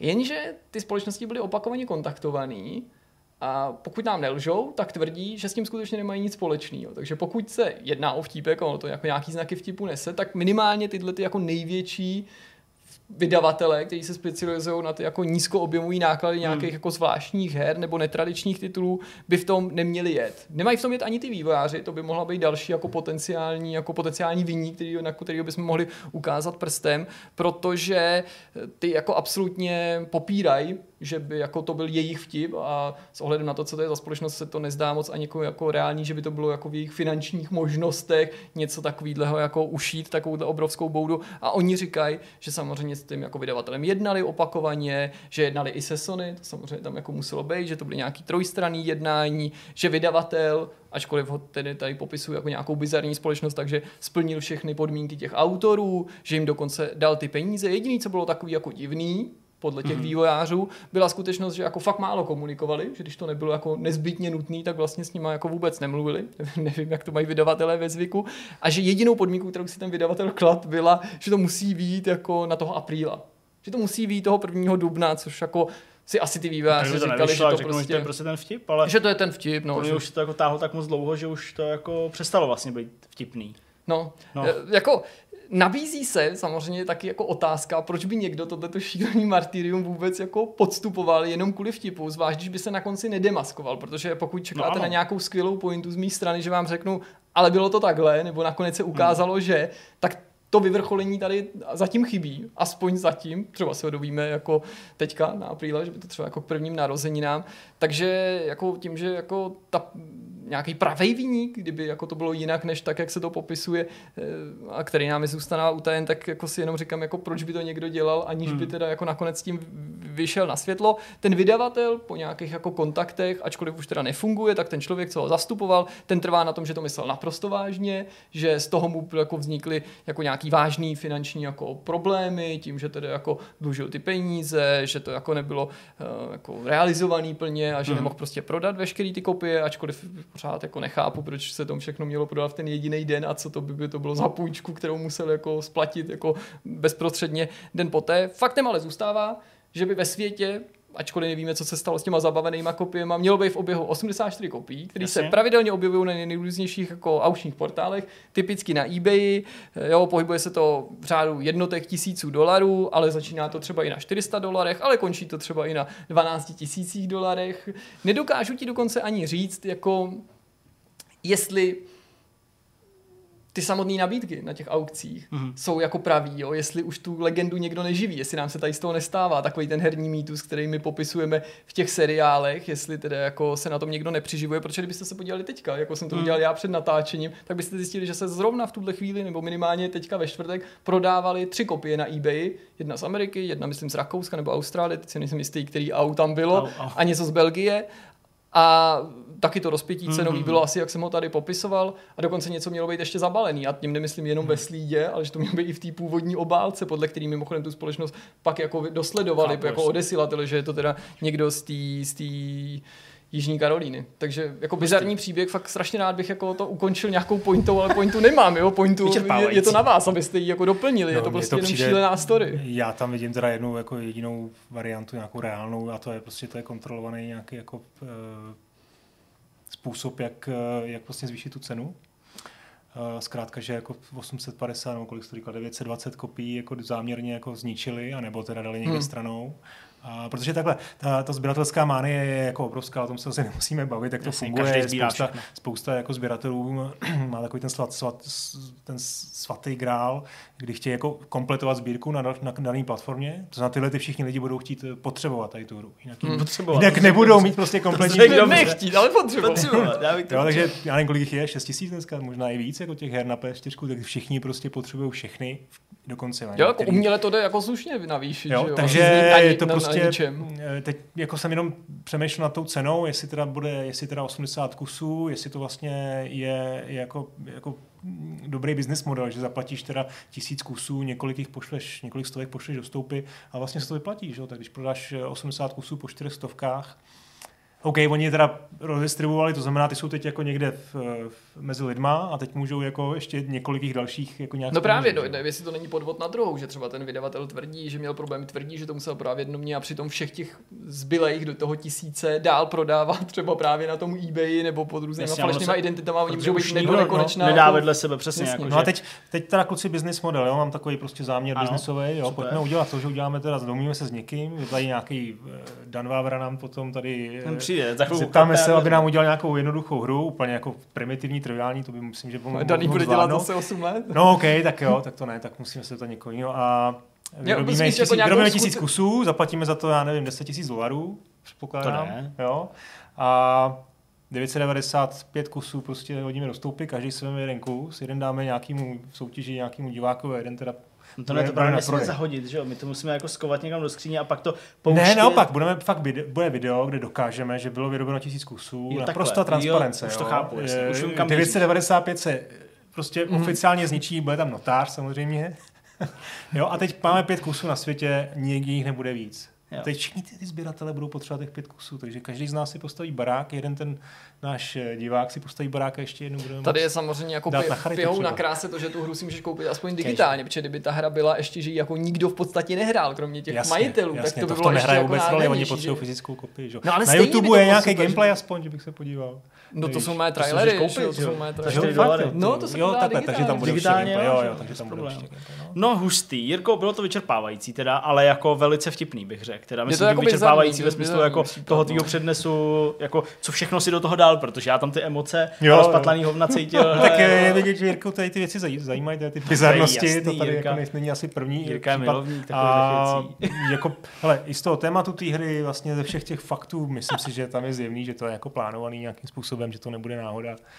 Nějaký krach, jako jak jsi to zmínil, fakt jako že tomu i trošku věříš, jsem měl pocit, jako že to ne, já to popisuji spíš jako takhle jako postupně, abych ve vás prostě jako nabudil to napětí, jako takový, jako že chvíli si máte myslet, že chudák Rus prostě to, pak něco, hele, to si každý musí přeložit sám, jako já jsem tady předestřel všechny možný scénáře, nice. Každopádně jako je to fakt jako fakt sračka prostě, jo? No. Okay. No, ok, jsem rád, že došlo i k tomuhle vyvrcholení. Tak to je jediná pointa, kterou můžu nabídnout. Ano, veškerá debata je o hovnu. Ano. Tak pojďme dál. Pojďme na tu sebou debatu o seriálu Mythic Quest. Zatím teda to bude ta naše část a pak k ní připojíme ještě to, co o Mythic Questu řekne Dan Vávra. Tak i když už asi věříme, že většina diváků Mythic Quest zná, tuší, o co jde, tak jenom zase pro pořádek máme základní informace. Jedná se o komediální sitcom z prostředí herního vývoje, nějaké multiplayerové, masivní multiplayerové online hry, respektive nového DLCčka, ano. Raven's Banquet. Produkuje to a zároveň scénář píše Rob McElhenney, což je tvůrce a hlavní hrdina poměrně dost oceňovaného seriálu It's Always Sunny in Philadelphia, který už běží 14 sezon. McElhenney tam hraje toho pošahaného egomaniackého bláznivého kreativního ředitele studia. Dále tam je Murray Abraham jako scenárista, jako starší chlapík, Danny Pudi, který ho, pokud doufám, že někdo z vás zná Community. Já neznám tak Community. To je šéf monetizace. Ashley Birch je testerka. Doufám, že víte, nebo znáte její angažmá ve hrách. Ona se objevila ve spoustě her, včetně Eloy z Horizon, Tina z Borderlands 2, 3. Parváty byla teďka v Outer. Ano. Mám tady a ještě Life is Strange, myslím, jsem někde zaznamenal. Jo, takže celkem poměrně slušný obsazení, i když jako neokoukaný. Je to 9 půlhodinových dílů, televize, který mají českou lokalizaci, titulky jsou na Apple TV+. Jako všechno na Apple TV+. Je to nutný, já myslím, že tady asi jako úplně nezaznělo, ale že to na Apple TV Plus. Tak, Apple TV Plus, ne jako, že si koupíte krabičku Apple TV a tam vám to pověří. Ano. Apple TV Plus. A ještě možná, že teda je potvrzená druhá série. A že to pomáhal produkovat Ubisoft a proto a je tak. Jeho produkce. To jsem tady vlastně měl připravený jako dvě zajímavosti. For Honor nejvíc zastoupený. Jasně. První zajímavost je teda to, že zatím stojí Ubisoft, bychom říkali správně, Ubisoft, Motion Pictures, což je vlastně takový odnož Ubisoftu, která před lety udělala Assassin's Creed film a v tuhle chvíli má v přípravě celou řadu různých televizních seriálů. Myslím, že zrovna Assassin's Creed je potvrzený už pro Netflix. Byl tam Division, Watch Dogs pro děti, Skull and Bones, prostě spousta věcí. A zároveň i filmů, takže ten jejich vlastně biznis, nebo ten záměr je prostě expandovat v tomhletom oboru. Myslím, že to vede brácha Iva Gilmoa. Jo, oni jsou bratři, jasně. Tohle tu divizi, že myslím, že to je ten bratr. A Ubisoft se podělil i na samotné tvorbě, nebo na kreativním vlastně vývoji, kdy oni vlastně přesvědčili toho McElhennyho, když ho pozvali do studia, do Ubisoftu Montreal a on teprve tam, když teda byl, aspoň to je taková ta storka, která byla předaná veřejnosti, že tam, když viděl teda, jak to funguje, tak zjistil, že to je dobrý materiál asi na komediální seriál. No, to celý má připomínat trochu ten Ubisoft v tom, že se tam volá těm šéfům do Kanady a podobně, jasně, že jako neříkám, že je tam jmenovaný. Ten odkaz tam nějaký je, oni tam nakonec jako hrajou to For Honor a kromě For Honor je tam teda ta druhá zajímavost, ta česká stopa, o čem se asi budete bavit hlavně, nebo částečně s Danem, že tam je vlastně, jsou nějaký předělový záběry s Kingdom Come, který jim dodali. Ale i něco z Assassina a tak dál. A to je možná jeden z prvních bodů, který bychom se mohli dotknout, protože my jsme to jako se Zdeňkem, toto jako vím, že jsme se to potom bavili, kritizovali tak jako soukromně, že i když chápeme ten autorský záměr a že jako z pohledu jako nehráče nebo běžného diváka vlastně nemá být důležitý, že jsou to různé hry a ani mě by třeba jako nevadilo a priori, že se tam míchají záběry jako z Kingdom Come a z Assassina klidně i z toho For Honor, tak mi vadí, že ke všem těmto jako existujícím velkým hrám, který vlastně figurou jenom v roli jakýsi asi jinglu, který předěluje a odděluje jednotlivý dny, anebo nějaký jako scény výrazně, tak se tam vyskytuje ta skutečná hra, která ale vypadá jako několikanásobně hůř, přesně jako nějaký špatný vovko, a její grafika a celková stylizace a všechno je v naprostém nesouladu k těmhle těm jako titulům, který jsem jmenoval, což možná někomu může připadat jako banalita, ale pro mě osobně to tu iluzi dost narušovalo, i když si uvědomuji, že to nemusí každý jako vnímat jako to stěžejní. No, je to tak, je to trošku, jak by vaše generace řekla, cringe, jo? Že to prostě trošku kazí ten pocit, ale já jsem chtěl vlastně začít ještě takovým, protože jsem čekal, že tady budeme hlavně kritizovat nebo se bavit o tom, jestli ta sklenice toho seriálu je z poloviny plná nebo prázdná, ale já bych chtěl začít prostě takovou jako pozitivním názorem nebo pozitivním takovým výkřikem, že jsem prostě hrozně rád a šťastný a že to je vlastně obrovský jako benefit toho seriálu nebo tohohle, že tady kromě právníků, kromě doktorů, kromě prostě kde jaký další jako skupiny lidí, konečně vývojáři mají svůj seriál. A to bych nezpochybnil. A druhá věc je, že jsem strašně rád, ten seriál se nesnaží být mainstreamový, což by bylo úplně jako podle mě jako... A to mi právě vadí a myslím, že to je právě... Že je prostě... jako... No dobře. Okay. Ne, já se jenom dořeknu větu a už ti předám prostě a už můžeš řvát. Že teda líbí se mi, že to je seriál, který je určený pro hráče, že si v něm vlastně lidi, kteří nemají nic dočení s hrama, že s ní nic nemají, že to pro ně prostě není, a za tohle jsem strašně rád. Předám slovo. Ne, no mně jenom přišlo, že je to vlastně ta věc, kterou si to jako odporuje, jakože ten seriál... Ty jsi jmenoval nějaký úspěšný seriály, který jako reflektují nějaký jiný odvětví a řekl si, že to je to jako fajn, že teď tady konečně ten herní průmysl má taky, jenže všechny ty seriály, který jsi jmenoval, nebo ty jsi nejmenoval konkrétní seriály, ty prostředí, mají právě seriály, které jsou zajímavý i pro lidi, kteří se o ten obor nezajímají, jo, že každý sleduje, nebo každý, to jsem řekl blbě, ale prostě, že seriály jako Pohotovost, Nemocnice Chicago, Hope nebo nějaký právnický seriály byly zajímavý a populární i pro lidi, kteří prostě nebyli od fochu. A tenhle ten seriál, jak si sám ale řekl, na druhou stranu vůbec není podle mě jako zacílený na mainstreamový publikum a nebude pro něj zajímavý, což mu podle mě škodí. Podle mě to je v podstatě kopíruje, když to tak řekneme, tak je to něco jako je indie branže, tak se to samý děje v televizi. Jo, byly časy 20 let zpátky, 10 let zpátky, že byly 4 velký televizní stanice v Americe, pak tady byly nějaký kabelovky, který vlastně jediný, v čem se odlišovaly, byly, že mohly být trošku víc násilný, ale vlastně ten obsah byl kompletně mainstreamový. No a teď se v posledních letech objevují streamovací kanály, který můžou si vybrat nějaký konkrétní segment a zaměřit se na něj. Jo? A tohle, co dělalo vlastně v indie hrách, že teda se tady otevřely trhy a už můžeš uspět i s něčím prostě nějakým úzkoprofilovým a nevidím v tom jako problém. No. Já jako, vidím... Rozumím, můžeme se bavit o tom, jestli ten seriál nemohl být jako určený i pro mainstream. To je asi jako validní otázka. Já si myslím, že takhle jako to rozhodnutí jako bych nespochybňoval a má to svý benefity. No. Já když to vezmu jako od čísla hodnocení, který Mythic Quest má třeba na ČSFD, je to 76% v tuhle chvíli, tak asi převládá nějaký jako, ne nadšení, ale prostě nějaký pozitivní prostě postoj vůči tomuhle seriálu. Ale já si myslím, že hráči, který si aspoň občas přečtou něco na nějakým herním webu, na jakýmkoliv herním webu, to je jedno, nebo aspoň někdy sledovali prostě nějaký vývoj svojí oblíbené hry nebo nějaké pokračování. Já upřímně myslím, že to musí urazit. Jako fakt. Protože prostě i dobře, myslím tím like hráč, člověk z mainstreamu úplně jako neberu, ale prostě like hráč musí vidět, že to je jako naprostý bullshit. Jakože prostě takovýmhle způsobem se hry prostě nevyvíjejí, ale takovýmhle způsobem nefunguje žádná společnost. Aby prostě jako dobře styční důstojníci nějakých oddělení si prostě sami bez vědomí ostatních lidí dělali něco na tom daném projektu, na kterým pracuje spoustu lidí, aby jako, já nevím, prostě šéfová programátorů vlastně jako vzala nějakou věc, šla s ní domů, tam ji naprogramovala celou a pak ji ukázala prostě šéfovi. Jo, takhle to prostě jako nefunguje. A mě prostě ty zkratky vaděj právě proto, že to není seriál pro mainstream, ale že je to od Ubisoftu a že to je určený hráčům. Ale určený hráčům je to jenom kvůli hantýrce, pravděpodobně, a kvůli tomu, že tam není vysvětleno úplně všechno, explicitně, byť i tak je to hodně návodný, hodně jako zkratkovitý a tak dále, ale prostě mě tohle vadí, protože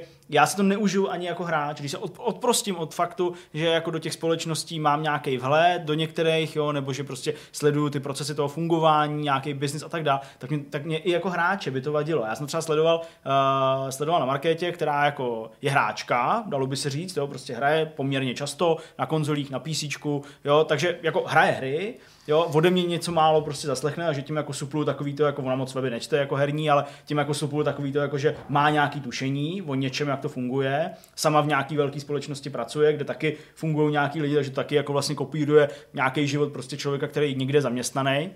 A i ona prostě říká jako ale teď tohle jako byla se jako nemohli udělat, ne? Nebo jako a pak řekne, ale to ani není vtipný. A já řeknu, to není vtipný, protože prostě to nevytváří ani jako vtipnou jako situaci. A já jsem prostě tohle byl ten největší problém s tím, že já jsem jako ta zkratkovitost, no nebo? Totální, tam je to prostě hele, jako všichni testři jsou dvě holky, jo, který sedějí prostě na gauči, jo, žerou u toho popcorn a prostě hrajou hru a řeší mezi sebou, jestli jako ta hra je dobrá nebo to ne. Přijde jako básnická licence, jako můžeme se bavit o nějaké jako schematičnosti. Já nechci samozřejmě, aby to bylo jako dokument toho, jak se vytváří. Já to chápu, že to je seriál, ale prostě jako vadí mi prostě to zjednodušení. To jo, tady jako ta jednoduchost toho humoru, nebo prostě no, to ale jako parodie nějaká. Ale celkově toho procesu, prostě jako fungování toho studia, prostě je to prostě úplně jako dementní a když to jako dám jako stranou, tak ten zbytek, co mi zbyde, je jako podprůměrná úplně jako taková s jedním nebo dvěma zvratama prvoplánová úplně jako mega nuda, jako prostě nevím, no. Tak pro plánovitost tam je určitě, no, ta schematičnost těch postav jako je zjevná, jsou tam prostě všichni, je tam ten youtuber, že jo, který je prostě pochopitelně skorumpovaný, je tam jsou tam ty testerky, které jsou prostě dvě a jsou zavřený, prostě mně se to docela jako líbí jako nápad, ale jako budíš. A ty jsi třeba OK s tím, že prostě komunitní manažerka je zavřená ve sklepě a nemůže jako jet za ní. To mi přijde úplně jako scestný. Jako vlastně jsem s tím OK. Mně to jako nepřijde legrační. To přijde jako básnická licence. Prostě. No, okay, no. Ale jo, jako rozumím, že tam je prostě ta schematičnost a jako mohlo to být jako ambicioznější, to určitě. Jo, já jsem se o tom bavil vlastně s Viktorem Bocanem. Jasně. Doufám, že teda neprozradím nic, co by nechtěl, ale bavili jsme se o tom taky, z toho jako velmi, velmi jako byl rozčarovaný. Asi se ještě dostaneme k tomu jednomu dílu, který se tím trošku jako vymezuje, ale k tomu vlastně základu konstatoval, že to prostě mu to připadá jako teletele humor, trošku, že vlastně ahoj, jako, a že ty stereotypy vlastně samé o sobě problém nejsou, jo? Že Big Bang teorie je vlastně taky o stereotypech, ale je prostě řádově líp napsaný. Jako, jo? No, což je věc, no. Jedna věc. A pak teda vlastně, to se mi teda líbilo, to bych rád jako citoval, že on to přirovnal vlastně s politikem, jo? Že vlastně, když chceš udělat politika do seriálu, tak ho prostě uděláš asi hloupýho, že mu jde jako o prachy a o slávu, ale že zkrátka buď to je ta schematická postava, anebo že to nemá moc hloubku a teď řekl, a nebo je to něco jako Vy, pane ministře, kde to má hloubku, vnitřní logiku a neplaveš tam prostě jenom po těch vnějších atributech, a což jako dlouho nevydrží. Jo? Takže já musím přiznat, že jsem viděl vlastně 5 dílů, to znamená možná je to nadšení bude opadávat, prostě první 2 díly mi připadaly jako velmi slušný. Asi nejsem náročný divák, no. Prostě večer potřebuji už trošku odreagovat a nepřišlo mi to jako první pokus o takovýhle téma jako vůbec marný, no. Já si třeba ani nemyslím, že bych byl jako vůči tomu seriálu nějak jako přísnej, nebo že bych byl nějak náročnej, jo, nebo že by jako seriály nebo filmy, zvlášť komedie, na který se dívám, byly jako nějak noble, jo, že bych jako vyhledal. Jo, jako že bych jako hledal nějaký jako super intelektuální suchý humor. To vůbec ne, jako vlastně si myslím, že jsem jako super jednoduchý v tom, co mě pobaví, ale můj problém s tím seriálem byl v tom, že jsem kromě toho jsem tomu moc nevěřil, ale tak to byla ta rozpolcenost, že si prostě podle mě, já jsem to říkal na začátku, podle mě si prostě filmaři nedokázali přesně vybrat, koho chtějí oslovit, jestli teda je to ta masovka, nebo je to teda jako čistě na hráče. Jako masovka mi to přijde, jako, že to nefunguje, protože to většina těch vtipů je založená na tom, že se o to musí zajímat. Pro hardcore lidi nebo pro hráče mi to zase přijde, jako, že to nevyužívá nebo nejde to dostatečně na dřeň. To je asi jako takový rozpor, který já v tom pociťuju, ale já bych to pojmenoval mnohem jednodušejce, protože mě to prostě nudilo. Jo? Já kdybych to nemusel sledovat kvůli téhle diskuzi, okay, tak to jako nesleduju. Určitě bych se podíval na to, že to prostě nebylo vtipný, jako. Že to nebylo vtipný, že jsem se jako u toho nebavil. No, a těch 9 já jsem jako to chtěl si to splnit a opravdu to vidět celý, abych jako se ujistil, že tam třeba nebude číhat nějaký překvapení, jakože tam jedno je, ale ne až úplně na konci, když nemluvím teda o příběhu. já jsem to fakt dokoukal jako s největším sebezapřením. Ale v pohodě to neznamená, že to je seriál na 0 z 10. Tím jenom říkám, že prostě věci, které mě nebaví za normálních okolností, jako nesleduju. A tohle pro mě bylo jako hrát hru, která mě nebaví. Neříkám nejhorší hru na světě, ale dělal jsem to prostě jako něco, co jsem nechtěla, nebyla to pro mě jako vůbec zábava, ačkoliv tam byly určitý světlý momenty. A dva musím teda jako vypíchnout a samozřejmě rád konfrontuju jako s vaším názorem.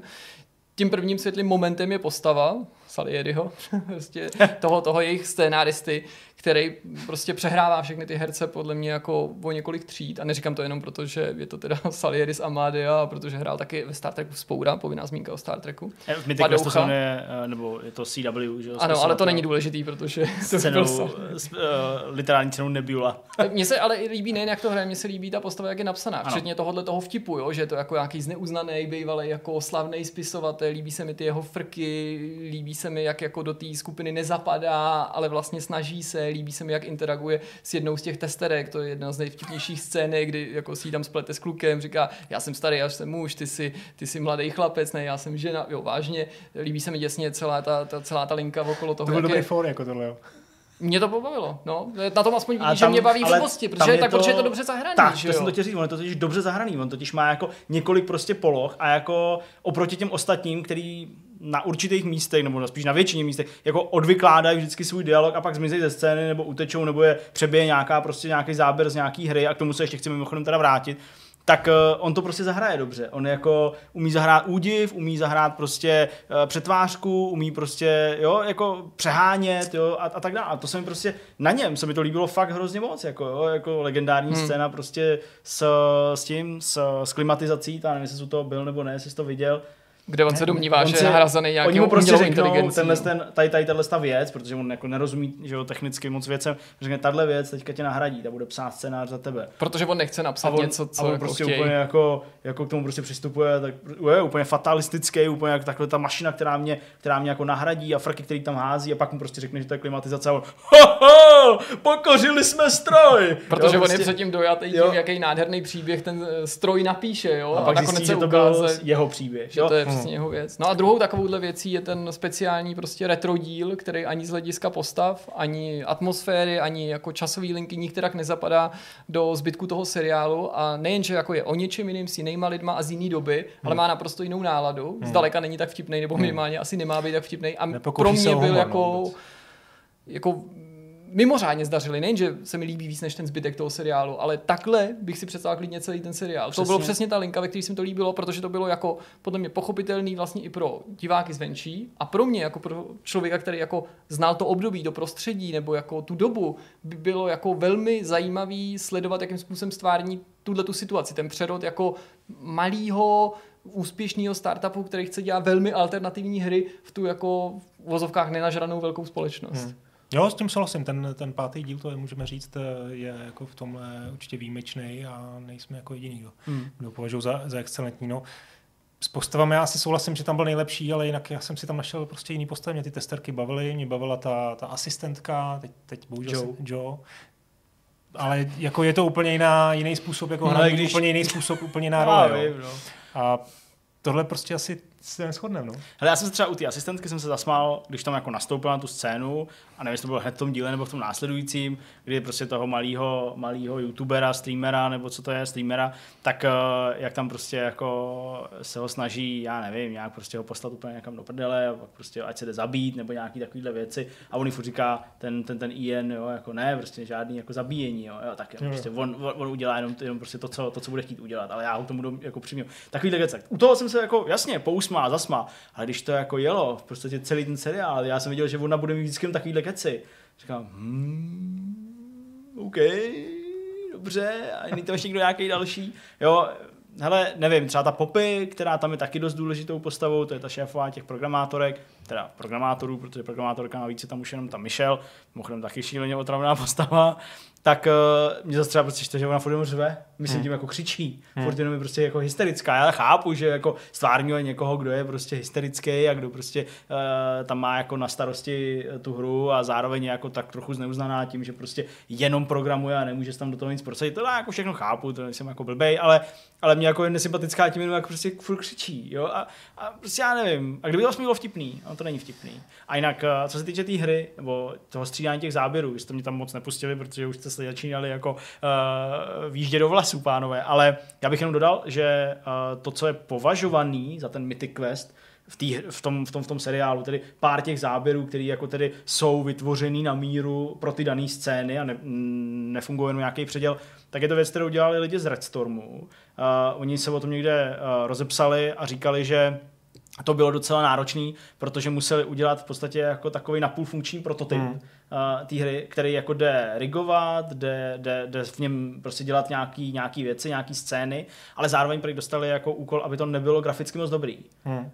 Aby to prostě vypadalo takhle, že to byla taková jako kombinace těch okolností, které prostě stály u zrodu těchto z těch pár scén, kdy tam opravdu jakoby ta hra je vidět, a to, že se ty záběry prolínají a protínají, opravdu jako realisticky vypadající For Honor, pak velmi nerealisticky vypadající ta hra samotná, pak Kingdom Come a tak dále. Mě tam jako štve ten nesoulad a jako nesourodost těch jednotlivých her. Jo? Kdyby si vybrali jednu a z ní vyčerpali všechno a řekli, že prostě je to jejich hra, ale my jsme všichni viděli, že to je Assassin's Creed, tak mě to vlastně jako vadilo asi míň, ale tohle jako je fakt super zvláštní. A myslím si, že to musí matoucí i pro lidi, kteří by se k tomu náhodou třeba dostali nějakým způsobem jako oklikou, ne moc hráči nebo lidi, kteří samozřejmě vědí, že existuje nějaký PlayStation a Xbox a nějaký videohry, ale prostě jako ne, úplně mi to jako není zřejmý, tak i těm by to muselo být divný, jako proč prostě v jedné scéně to vypadá úplně jako mega epic všechno a pak prostě bojuje v aréně a vypadá to jako první verze Vovka, jo? Tak prostě to je takový jako zvláštní, jo. A to všechno? Ne, no asi to není všechno, no, jako co k tomu říct, prostě jako takhle, když se o tom bavíme, nebo když jako konfrontuju ten náš postoj, nebo můj postoj a podobně, jako asi kritický postoj Zdeňka vůči tomu jako Honzovému, tak to vypadá jako, že my to úplně jako nenávidíme, ne, a Honza jako spíš to jako ne, chápe. Já si myslím, že jako jsou momenty, které se mi líbily. Mně se líbil celý ten díl, který byl jako soustředěný, nejen ten retro díl, ale ten celý ten díl, který je soustředěný na toho scénáristu, na to jeho postavu, na to jeho bloumání, právě na ten kontakt prostě s těma testrama, ta situace, kdy se tam jako rozbrečí, ačkoliv mi to teda přijde vtipný, ale asi ne nechtěně, kdy se tam rozbrečí, když tam jako u té testerce pouští, že jo, ty ukázky a ukáže se to všechno, že jsou ukázky jako z úplně jiných her a ona se diví, to si napsal, ne, to jsem právě nenapsal, ne, nedocílil jsem tohoto mistrovství. To všechno mi přijde super, ale podle mě to jako podtrhuje teda jako mý přesvědčení, že nejsem jako nesmyslně kritický, možná jsem kritický, ale nedělám to jenom, abych ten seriál sejmul, já jsem se na něj těšil, protože mě to usvědčuje, nebo jako přesvědčuje jako v myšlence, že kdyby ten seriál, nebo další postavy, nebo další herci zahráli a bylo to tak napsané jako tahle postava, takže by se mi to taky líbilo. Jako já tady vnímám, jako, že nějaká ta část je velmi povedená a jinde to na mě tak nefungovalo. A to, co říkal Zdeněk, jako to je pravda, že to přesně může působit na někoho jako malichernost, když se strefujeme do toho, že ta hra různě vypadá. Já vím, že to není jako pro ten seriál to stěžejní. To gro, to si uvědomuji, jenom mi to přijde jako zbytečný, jakože hloupý. Já na to spíš poukázal z toho důvodu, ne, že je to důvod to nesledovat, chraň Bůh, to je samozřejmě úplná podružnost. Jenom jakože kdyby třeba, jak jsi říkal ty, že to dělal ten Redstorm, že kdyby ten Redstorm v té hnusné grafice udělal všechny ty předěly, tak by to pro mě bylo úplně OK. To bych vůbec nespochybňoval, že ta hra třeba vypadá zastarale, protože to podle mě není důležitý. I když by samozřejmě, vzhledem k tomu, že to je jako nejpopulárnější hra a monetizovaný a má to být ze současnosti, by byla na místě otázka, jak to, že je teda tak populární. Ale v pohodě, s tím bych úplně dokázal žít. Mě to jenom ten nesoulad přijde prostě jako divnej, jako kdyby ty Kingdom Come a For Honor tam byly prostě jenom proto, že ty jingly s nima nebo ty prolínáčky prostě líp vypadají. Možná to byla jenom ta estetika toho. No dobrá, no tak tolik teda k tomu, tak se tady zase můžeme utkat. Ještě teda teď předáme slovo tomu Danovi. No, hele, já bych chtěl říct teda, že se mu omlouvám tady předem za to, že jsme tady zavtipkovali vůbec na téma. Ne, protože to byl takový running joke, který ještě to je možná poznámka, která stojí za zmínku. To byl takový running joke v těch českých vývojářských branži, že teda se tady blíží seriál, který je o Danovi Vávrovi. Jo. To nevím, jestli to úplně vysvětlí. A ono se vlastně ukázalo, že to je úplně jiný typ jako že kreativní ředitel bývá dost často excentrik jako a egomaniák je prostě zcela normální, mohli bychom tady jako jmenovat každý minimálně. Ale někoho připomněl. Ale myslím si, že vlastně charakterově on s Danem fakt jako má minimum společného. To je pravda. Takže nakonec bych řekl, že teda i ve Warhorsu jako No a nepřišlo vám, že jste tam někoho viděli? Já jsem tam totiž někoho viděl, jak by mě zajímalo, jestli to máte. Jako podobný. Českýho někoho? Ne. Jo, takhle.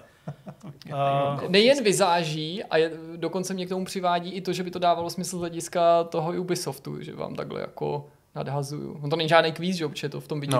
No, já v tom vidím toho... Týpka, co dělá For Honor? Přesně tak. Jo, který v tom dokumentu, přesně, který jsme taky tady hodnotili, protože je na Netflixu, vystupuje velmi podobně jako ten Grimm. Je pravda. A včetně takových těch záběrů, kdy tam hledí do té krajiny, včetně takového toho, že jako tam se snaží hodně akcentovat i ten dokument, ne ten seriál, že je jiný jako uvnitř a jiný navenek, jako takový to prostě, že zvenčí vypadá tvrdý a uvnitř je jako teda jako ne měkota, ale že je vlastně jako velmi jako emotivní a fakt by mi jako nepřišlo tak zvláštní, že když se tady bavíme o seriále z produkce Ubisoftu, že naopak to mohl být on, kdo jako byl částí třeba nějaký inspirace nebo nějakým vzorem, ale tím neříkám, že se ten člověk tak stejně chová, já vůbec nemůžu hodnotit jeho jako pracovní, jako nasazení nebo jednání. Poslední možná věc, jenom ještě mi napadlo, že tu námi několikrát zmíněnou pátou epizodu, retro epizodu, úplně se jako vymykající zbytku toho seriálu, tak natočil on, jí vedl on, Rob McElhenney, ten, co hraje Iana Grimma. Že všechny ostatní dělal někdo jiný a tu dělal on. Jako natočil, znamená režíroval. Tak okay. Jasně, no, jakože jí měl na starost tuhle. Takže třeba to měli dát celý, aby to celý natočil a celý vyrobil a třeba by to bylo... Tak nevím, on byl jako executive producer, vlastně měl tam jako nějakou velkou roli, takže si myslím, že to bylo určitě i jeho rozhodnutí. Takže. Jo, na 100%. Good. Tak dobrý, no, tak se zase můžeme potkat u mytického questu sezóna 2. Teď nám ještě vysvětlí Dan, jak pojďme na ten rozhovor. Hele, jako, my jsme se bavili o těch deskách, jo. Slovo Dan už tady padlo tak 20krát. Já už vidím, jak tady prostě zítra sedíme s Jirkou a vymýšlíme, jak to dopadne, ale já myslím, že to dopadne. Tak pojďme, doufejme na rozhovor. Nebo na myšmaš.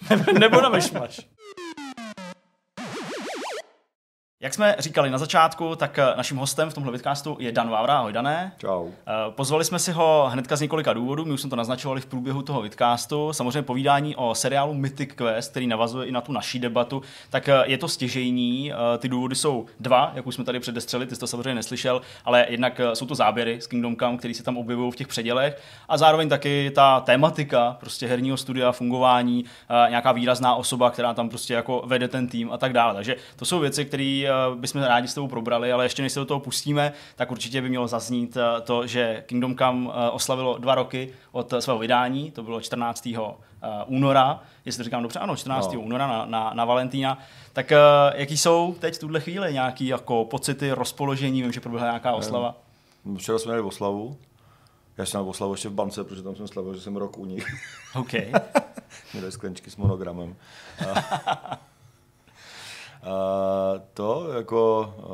My jsme ještě to máme přesně rok od prodeje firmy, protože jsme firmu prodali přesně v den, kdy jsme vydali hru. Jasně. No dobrý, no. Jako, je nás o dost víc už teďka. To asi mnohé naznačuje. Je to větší byrokracie tím pádem. A Oslava dobrý. Já bych se ti možná na jednu věc zeptal v souvislosti s tou další prací, než se dostaneme k tomu seriálu. Slyšel jsem tě, že jsi v jednom vidcastu zmiňoval, že je pro tebe svým způsobem těžký znovu se namotivovat do té práce. Ne snad, že by si nechtěl pracovat, ale že je to prostě jiný hledat tu motivaci po tom, co si člověk splní nějaký ten velký cíl a dovol mi to tedy říct nebo parafrázovat tě jako vlastně obživa nebo peníze nejsou logicky pro tebe teďka důvodem, proč do té práce jít, čímž nechci naznačovat, že to je ten jediný důvod.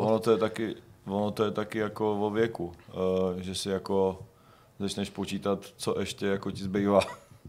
Jasně. V lepším případě. Takže jako kolik s čím chceš trávit času, no, jako a jako že prostě začneš už vlastně najednou si uvědomovat, že si chceš ještě udělat něco, co jsi celou dobu odkládal. Jakože nebo prostě se s tomu nedostal, tak najednou zjistíš, jakože ty vole, teď jako možná nebo nikdy jako už, takže vlastně ty hry prostě trvají strašně dlouho, což je strašná jako nevýhoda, jako obří nevýhoda ve skutečnosti, že jo. Člověk jako, když dělá fakt velké věci, tak dělá 20 let hry a udělá jako 3. A co chceš udělat jinýho, když to naznačil? Jako to není jako, že bych nechtěl dělat něco, prostě jako je spoustu věcí, které se dají dělat jako tak jakože vlastně i lážou plážou a jsou strašně rychlí, že? Jako, nebo strašně rychlí, jak se to vezme. Vlastně napsat knížku je rozhodně jednodušší, než udělat hru. tak píšeš to jako, sám, že jo? Jako knížku prostě, když se do toho jako položíš, tak si myslím, že jako za půl roku, 3/4 roku jako naboucháš. Scénář na film podle mě jde napsat jako za 2 měsíce. Jako prostě to je 100 stránek, jako 120 stránek, dost řídce popsaných. Takže jako to je prostě, jako jestli jdeš tempem 5 stránek za den, což se jako dá. I kdyby jsi 3 stránky za den, tak prostě napíšeš za 10 dní 30 stránek, za 20 dní 60, no za 2 měsíce pracovních dní napíšeš 120 stránek. Jasně, pak to musíš prostě proreviovat. Jako prostě, tvůrčí krize možná. Jako je to samozřejmě celkem ten proces nakonec taky zabere třeba půl roku, ale už to neděláš full time, že prostě. Takže jako a na té hře prostě děláš 4 roky prostě od rána do večera pořád a nic jiného nemůžeš dělat. To je prostě to je na tom to strašně a jo, mě vždycky irituje 9000 hudebník, tak ten prostě vydal za dobu, co já jsem udělal 2 hry, tak on vydal prostě asi 15 desek. Okay. Jo, prostě jako a plus jako nějakou autobiografii a já nevím co, prostě nějaký projekty další prostě má. Ty si říkáš, ty vole, jako, A navíc jako ty hry ještě strašně rychle stárnou, že vlastně jakoby sice uděláš teďka strašnou pecku, kterou ten okamžitý dosah je obří, to znamená, jako, že fakt to hraje miliony lidí, což ten hudebník si na to ani omylem třeba nešáhne. Jasně. A většinou, to musí být fakt jako už dobrý. Ale na druhou stranu zase ten hudebník, ta deska prostě za 50 let furt bude jako vlastně OK. A ta hra jako za 50 let bude prostě vykopávka pro nějaký výzkumníky, prostě, který to stejně nebude bavit, protože i s tím vším, co o tom vědí, tak prostě budou mnohem zajímavější věci asi. Nebo teda budeme líst zpátky po stromech, to je druhá věc, ale jakože to je prostě jako jasná nevýhoda, o to člověk jako začne tak jako řešit tam v tomhle věku, když vlastně už ho to nenutí existenciálně a taky vždycky, když se prodávají firmy, tak jsou tam nějaký pojistky, aby jako se tomu trošku bránilo, že jo. Takže to je prostě jako běžná věc, tady jsem jako jediný, kdo tohle má, to rozhodně, to mají prostě všichni. Dan Hauser teďka se na to vykašlal, že jo, prostě. Po dlouhé době, no. Předpokládám, že z víceméně stejných důvodů, že jo. Ten je úplně ve vatě, pravděpodobně, to je jako určitě miliardář a proč by se tam dál stresoval, že jo, tak si bude někde jezdit v lambu a vymýšlet si kraviny, který třeba nikdy neudělá, protože se mu nebude chtít, jako prostě. Já jsem se bavil jednou s člověkem, který dělal na fakt jako velký hře a dělal dřív v Americe, jako a dřív dělal na, ježišmarja, jak dělají, teďka jak udělali to. No tak nám napověz, my si aspoň tady zasoutěžíme, my to máme rádi. Zampela, jak dělali Call of Duty, tak jak mají teďka, jak se to jmenuje? Respawn. No tak založili Respawn a já jsem se ptal, člověče, co vám v tom Respawnu tak dlouho trvalo jako na těch robotech, co dělali. A on říkal, no víš co, jako, když ti odejde prostě 50 lidí z firmy, každý z nich je milionář, každý má 2 Ferrari. Založili si firmu, do který vlastně nemusí chodit, protože jsou úplně ve vatě, tak tam chodí na 3 dny v týdnu na 5 hodin každý, tak to ta práce tak neodsypá. Okay. Když tam všichni chodí, tak pro zábavu. Takže my jsme jako museli pak najmout lidi, kteří teda nejsou milionáři, aby jako makali. Protože ty, kteří jako se stali milionářem a tím, že makali předtím, tak už se jim makat nechtělo. A říkal jako pak, jako, že vlastně to je jeden z důvodů, proč Bobby Kotick, který všichni nenávidějí, vlastně těm vývojářům nechce dát moc peněz. Aby tam zůstali, aby měli motivace, aby dál makali. No, že vlastně, když by jim dávali moc peněz, tak oni se na to vyserou.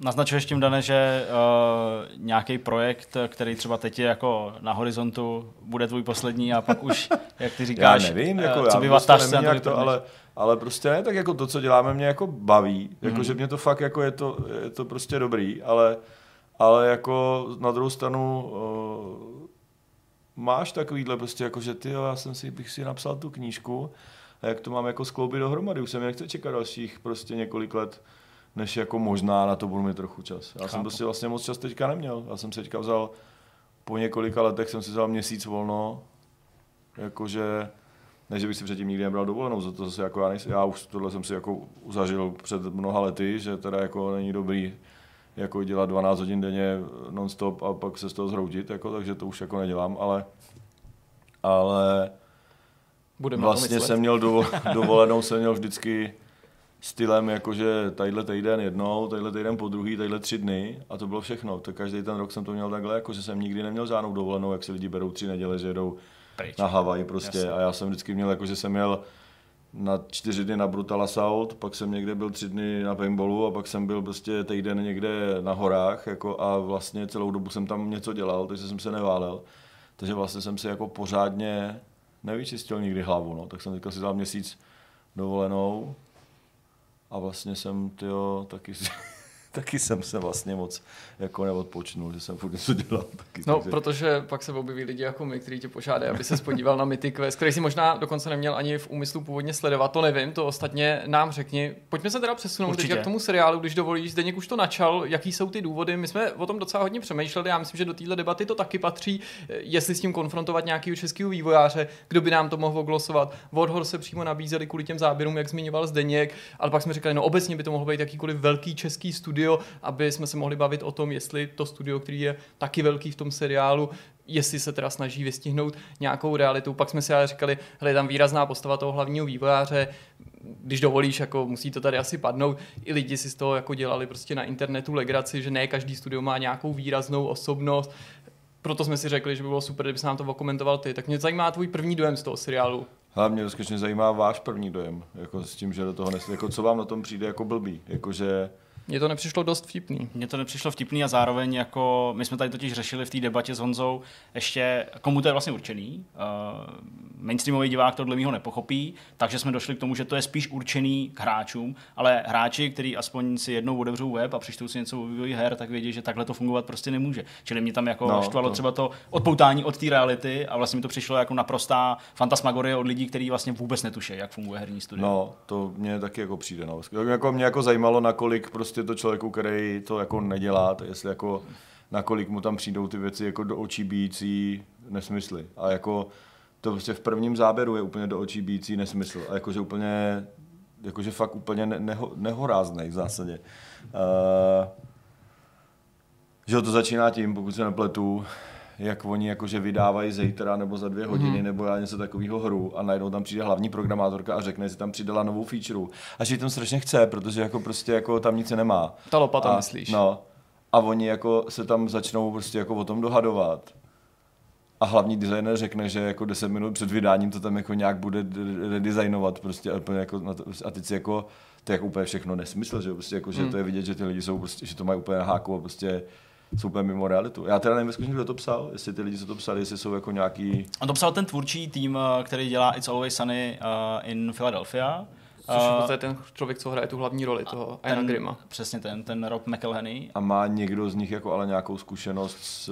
Oni oslovili lidi z Ubisoftu a údajně Ubisoft vlastně v podstatě na vyžádání si to od nich nechal napsat a v podstatě lidi z Ubisoftu to komentovali, co jsem okrát četl, v tom, že jim nechtěli jako do té tvůrčí vize příliš zasahovat.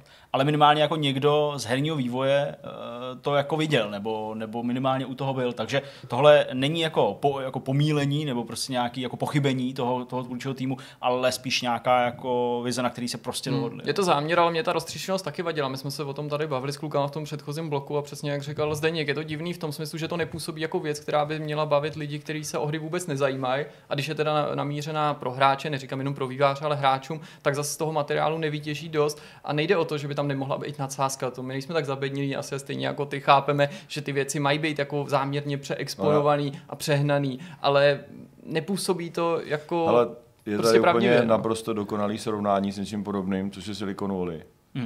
A to je prostě to tomu nešahání pokotníky. No. Jakože Silicon Valley je úplně pravý opak. Jakože za A je to strašná prdel a za B je to dobrý. Jakože já jako jsem teda nemám startup Silicon Valley, ale jako znám jako lidi spoustu, co dělají podobné věci a programátorsky si myslím, že je to taky v rámci možností až jako extrémně až jako vlastně šokujícně dobrý, jakože tam lidi prostě řeší fakt věci, které jako řešíš, když jsi jako ajťák prostě. A celý ten jako proces startupový, který vlastně jsme si taky nějak absolvovali, je tam úplně dokonale prostě udělaný. Takže je vidět, že ty lidi, co to píšou, jsou jako fakt jako tomu rozumějí, jako že vědí, co píšou, nebo mají nějaký poradce, kterým to fakt jako říkají, a oni neřeknou, jo, jasně, a to my to uděláme nějaký nakavitoval větší prdel. Oni to udělají přesně, jak jim to ty lidi řeknou, a stejně je to prdel. Jakože no jasně, ten prostě, svět, ten život jako prostě Silicon Valley je prostě boží. Jako ta první série, to bylo úplně jako fantastický, jakože jsem z toho úplně byl jak zjevení prostě. Jakože to byl seriál o ajťákách a nebyl jako debilní. A vlastně tam no a teď jako se podíváš na tohle a tam prostě máš první záběr a hned je všechno špatně, že? Jako, že je prostě v normální situaci, jako, že, a to je přesně to, jako, že to je, kdybych já točil seriál o módě a jediný, co jsem o módě věděl, jako jsem získal četbou Ele, že? Prostě, jako, a to ještě dost jako letmou. Takže možná... prostě jako bych si odnesl toho, že mají všichni bulimy a jsou teplí, nebo něco takového, jako, že prostě...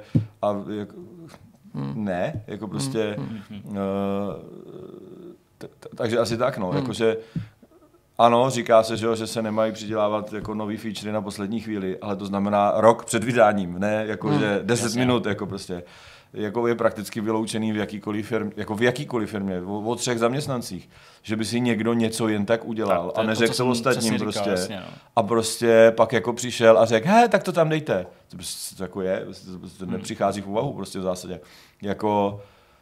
A i kdyby to teda udělal, tak to udělá rok před vydáním, ne prostě jako a dělá se to doma po večerech prostě a pak jako to přijde, hele, tady jsem se udělal jako... Přesně bezvědomí ostatních nějakých spolupracovníků. Prostě to bylo jako všechno a přitom jakoby to vlastně šlo, jako tam ten fakt, že to vydávají za druhý den, je vlastně irelevantní v té celé situaci. Jo, ta situace mohli postavit, že bude pár dílů, že to budou vydávat a ty to jako dělají a pak to teda vydají. Ale skutečně by jim to poskytlo mnohem, jako podle mě i docela dobrý věci, no. A to samý, že jo, i s tím, že teda OK, tak přidáme feature na poslední chvíli. A zás, kdyby někdo věděl, tak prostě tam většinou, že jo, oni jako řešili zase takový ty povrchní meme věci, že teda v MMOčkách dělají borci jako dickpiky nebo něco, tak jako teda vlastně jediný, co řešili, že byl problém té implementace, jako že s tím někdo bude dělat dickpiky vlastně a pak tam teda jako řešili, jaká bude ta animace, jak to bude dělat zvukno, tak to je prostě fakt strašný trouble, to je prostě úplně triviální věc, že jo. Nehledě na to, že teda programátorka řešila to, jak vypadá animace. Takhle prostě jedna věc za druhou, že prostě tam nemají animátory, ale programátorka programuje animaci prostě a takovýhle prostě testerky, jako zase, už jenom jako ty archetypy těch lidí, že to jsou všechno takový karikatury jako prostě jsem jako vám fialový dready prostě a říkám si, že testování je nejlepší práce na světě, no, ty vole není jako. Jo, jako to, co tady říkáme, podle mě potrhuje ještě jedna věc, já bych vůbec nechtěl, aby to vyznělo tak, že prostě nám to vadí, nebo a tobě to vadí, protože se to opírá do her, nebo si to dělá legraci z těch stereotypů a my to nedokážeme ustát, o tom to vůbec není. Já si myslím, že třeba příklad toho influencera, té postavy, která mě sice byla jako mega nesympatická, ale přišlo mi, že se tam aspoň jim daří jakž takž vystihnout, jako o čem jsou dneska vztahy mezi hráčema, influencerama a vývojářema. Dobře ilustruje to, že to je něco, co se dá postihnout i zvenčí. A možná to, co na tom kritizuje Dan, ten kontakt s tím skutečným vývojem, jako podtrhuje ta skutečnost, že takovejhle kontakt na rozdíl s těma youtuberama prostě nemohli navázat s těma vývojářama nebo nenavázali z nějakého důvodu a proto to tam nepůsobí tak autenticky. Navzdory tomu, že to je komedie. Já jako nechápu moc. Takhle jo, a teď jako mám i pozitivní věci o tom, jasně, to říct, ale jako prostě mě tohle u těch filmařů všeobecně úplně vytáčí, prostě jakože si něco vezmou. Je jim to úplně lhostejný ta věc, jenom jako zneužívají, prostě jako znásilňují tu věc, aby se na tom mohli přiživit. Jakože to dělají všichni, to dělají prostě ty borci, co točí historické filmy. A pak jako my se bavíme s historikama, že mi řeknou, ty vole, vy to docela jako řešíte, vás to jako zajímá. Vy o tom jako něco víte, to je dobrý, to já jsem tuhle dělal poradce filmařům a to bylo strašný. Jako řekne prostě nějaký historik.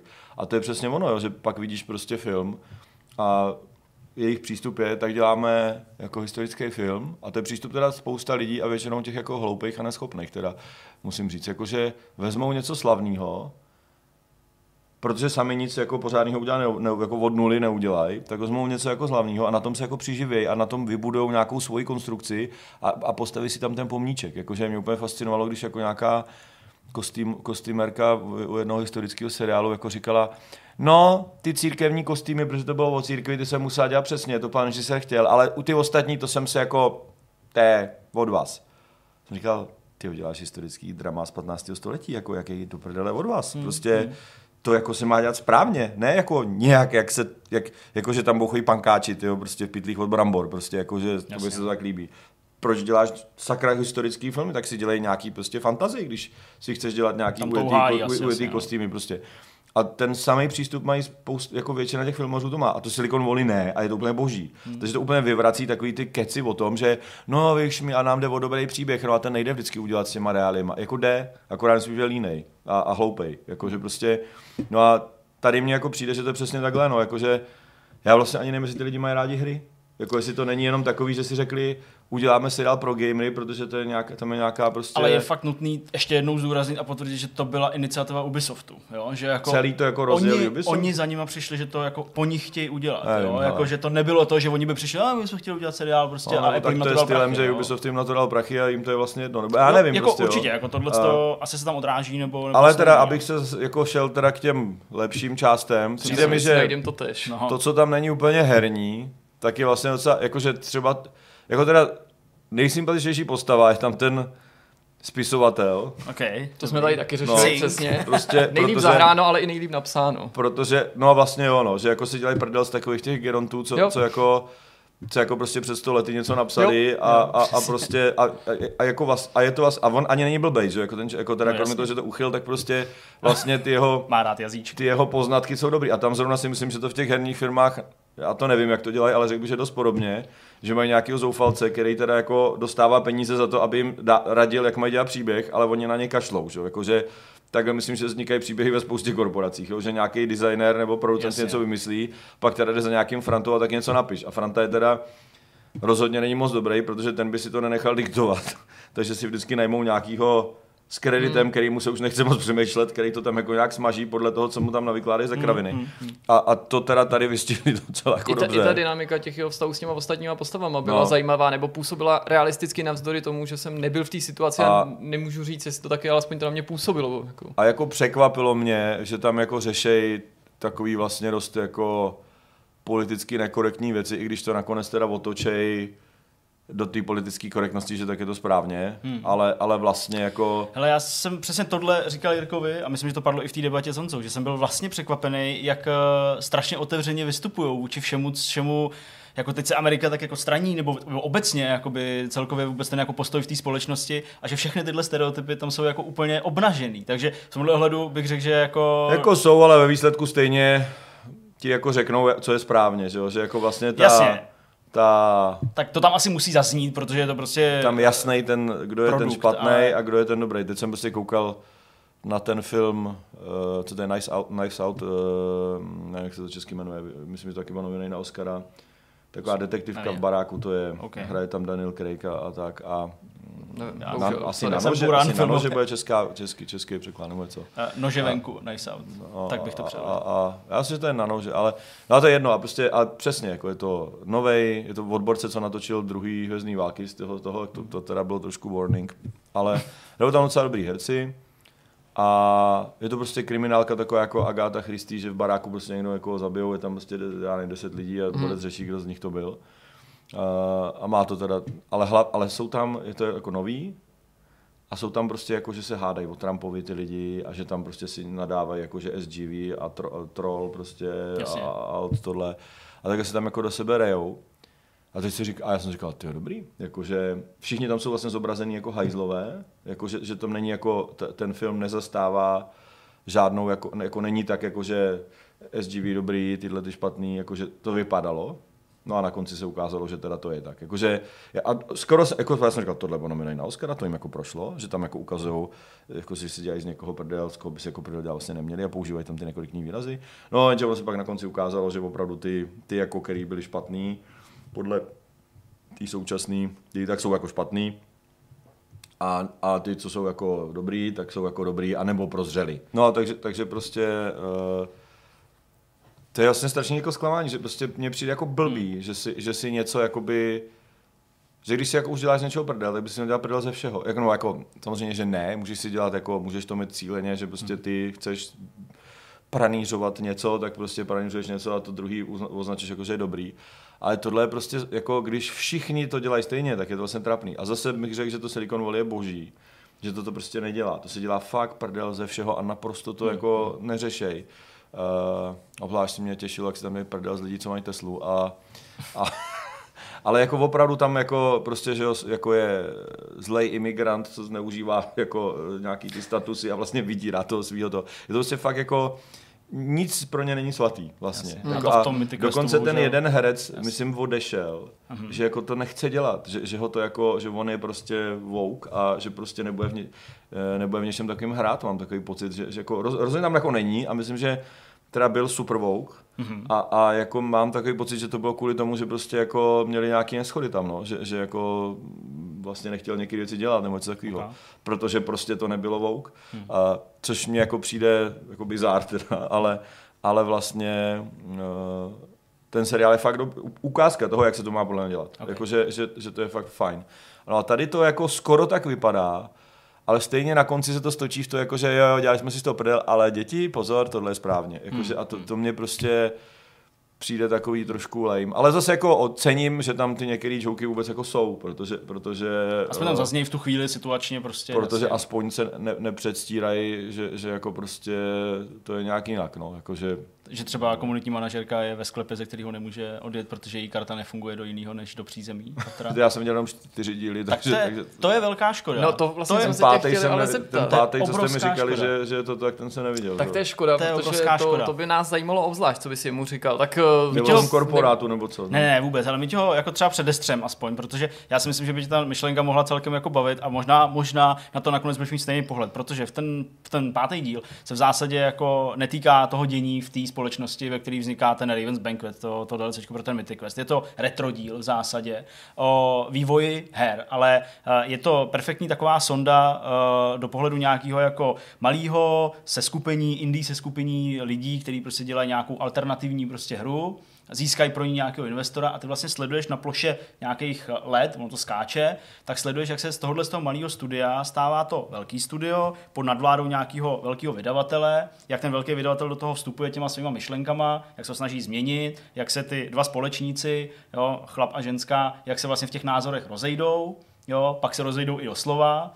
jo, a vlastně pak to má takovou katarzi, že vlastně se tam jakoby na konci potkají a pak tam ještě takový jako malinký průnik do toho aktuálního dění v tom Mythic Questu jako takovým. Ale celkově ten díl prostě ukazuje, že ta myšlenka, jako udělat třeba seriál o tomhle, by byla vlastně mnohem lepší. A kdyby to byly jednotlivý epizody, třeba izolovaný, protože tohle má jeden ucelený příběh, který ti dá mnohem víc, než podle mě zbytek toho seriálu, protože myšlenkou toho je, hele, v 90kách se potkají dva lidi a dělají hru svých snů, která je úplně jiná než to, co je na trhu a z nějakého důvodu se to lidem líbí, ačkoliv vydavatel jim tvrdí, že to je úplná blbost, ale pak se dostanou do těch područí toho vydavatelů a ty jim začnou říkat takové ty věci, musí tam být víc zbraní, musí tam být tohle, protože to máme z nějakého průzkumu, musíte tam přidat tyhle věci, protože to mají ostatní a vznikají tam ty třenice, který popisoval Zdeněk. Navíc pak ta hra vlastně se ještě úplně změní v tom ohledu, že jako začátku je to prostě nějaká jako temná věc, kde jako máš prchat před smrtí, takže tam nemáš zabíjet, jenom prchat, pak tam teda přibudou zbraně, ale pak tam vlastně vstoupí Disney v zásadě do té společnosti a jako z této hry udělá produkt pro děti, takže pak vlastně jako hlavním nějakým hrdinou tohle z toho je nějaká prostě fialová koule, která zdraví děti z obrazovky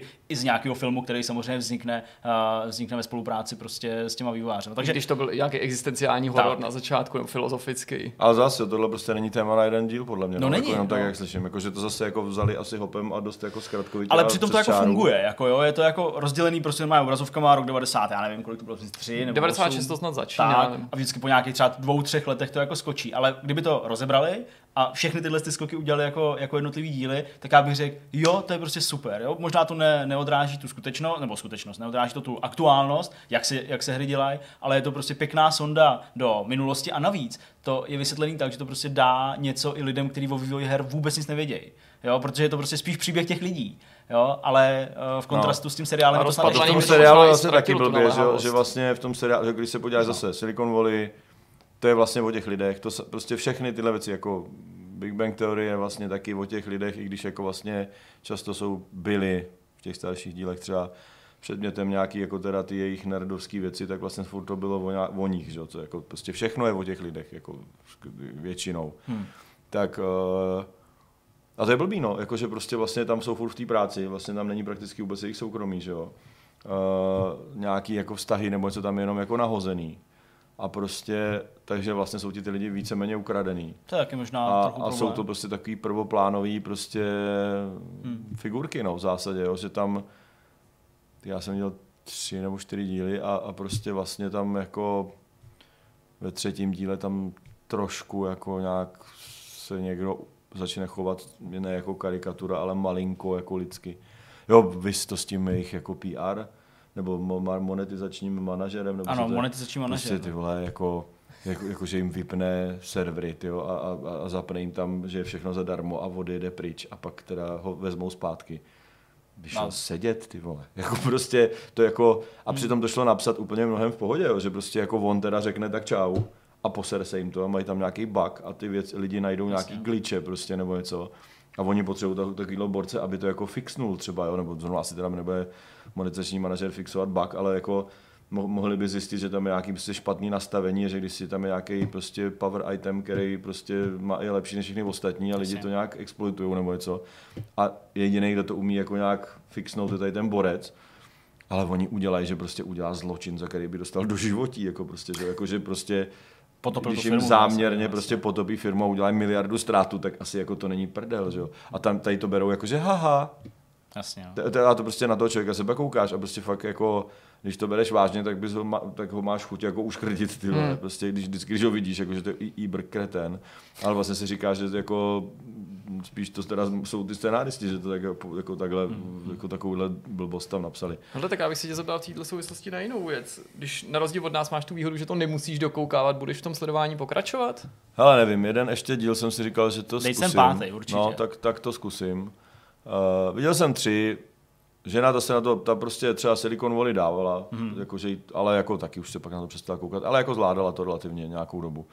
A jakože, a sama to teďka říkala, jo, to Silicon Valley, to se mi líbilo, to bylo jako vtipný, i když to bylo o věcech, co mě nezajímají, ale tohle jako není moc vtipný a je to o věcech, které mě nezajímají, jakože, takže prostě to jako vypovídá za vše, no, jakože prostě to je, jako kdo se na to vlastně bude koukat.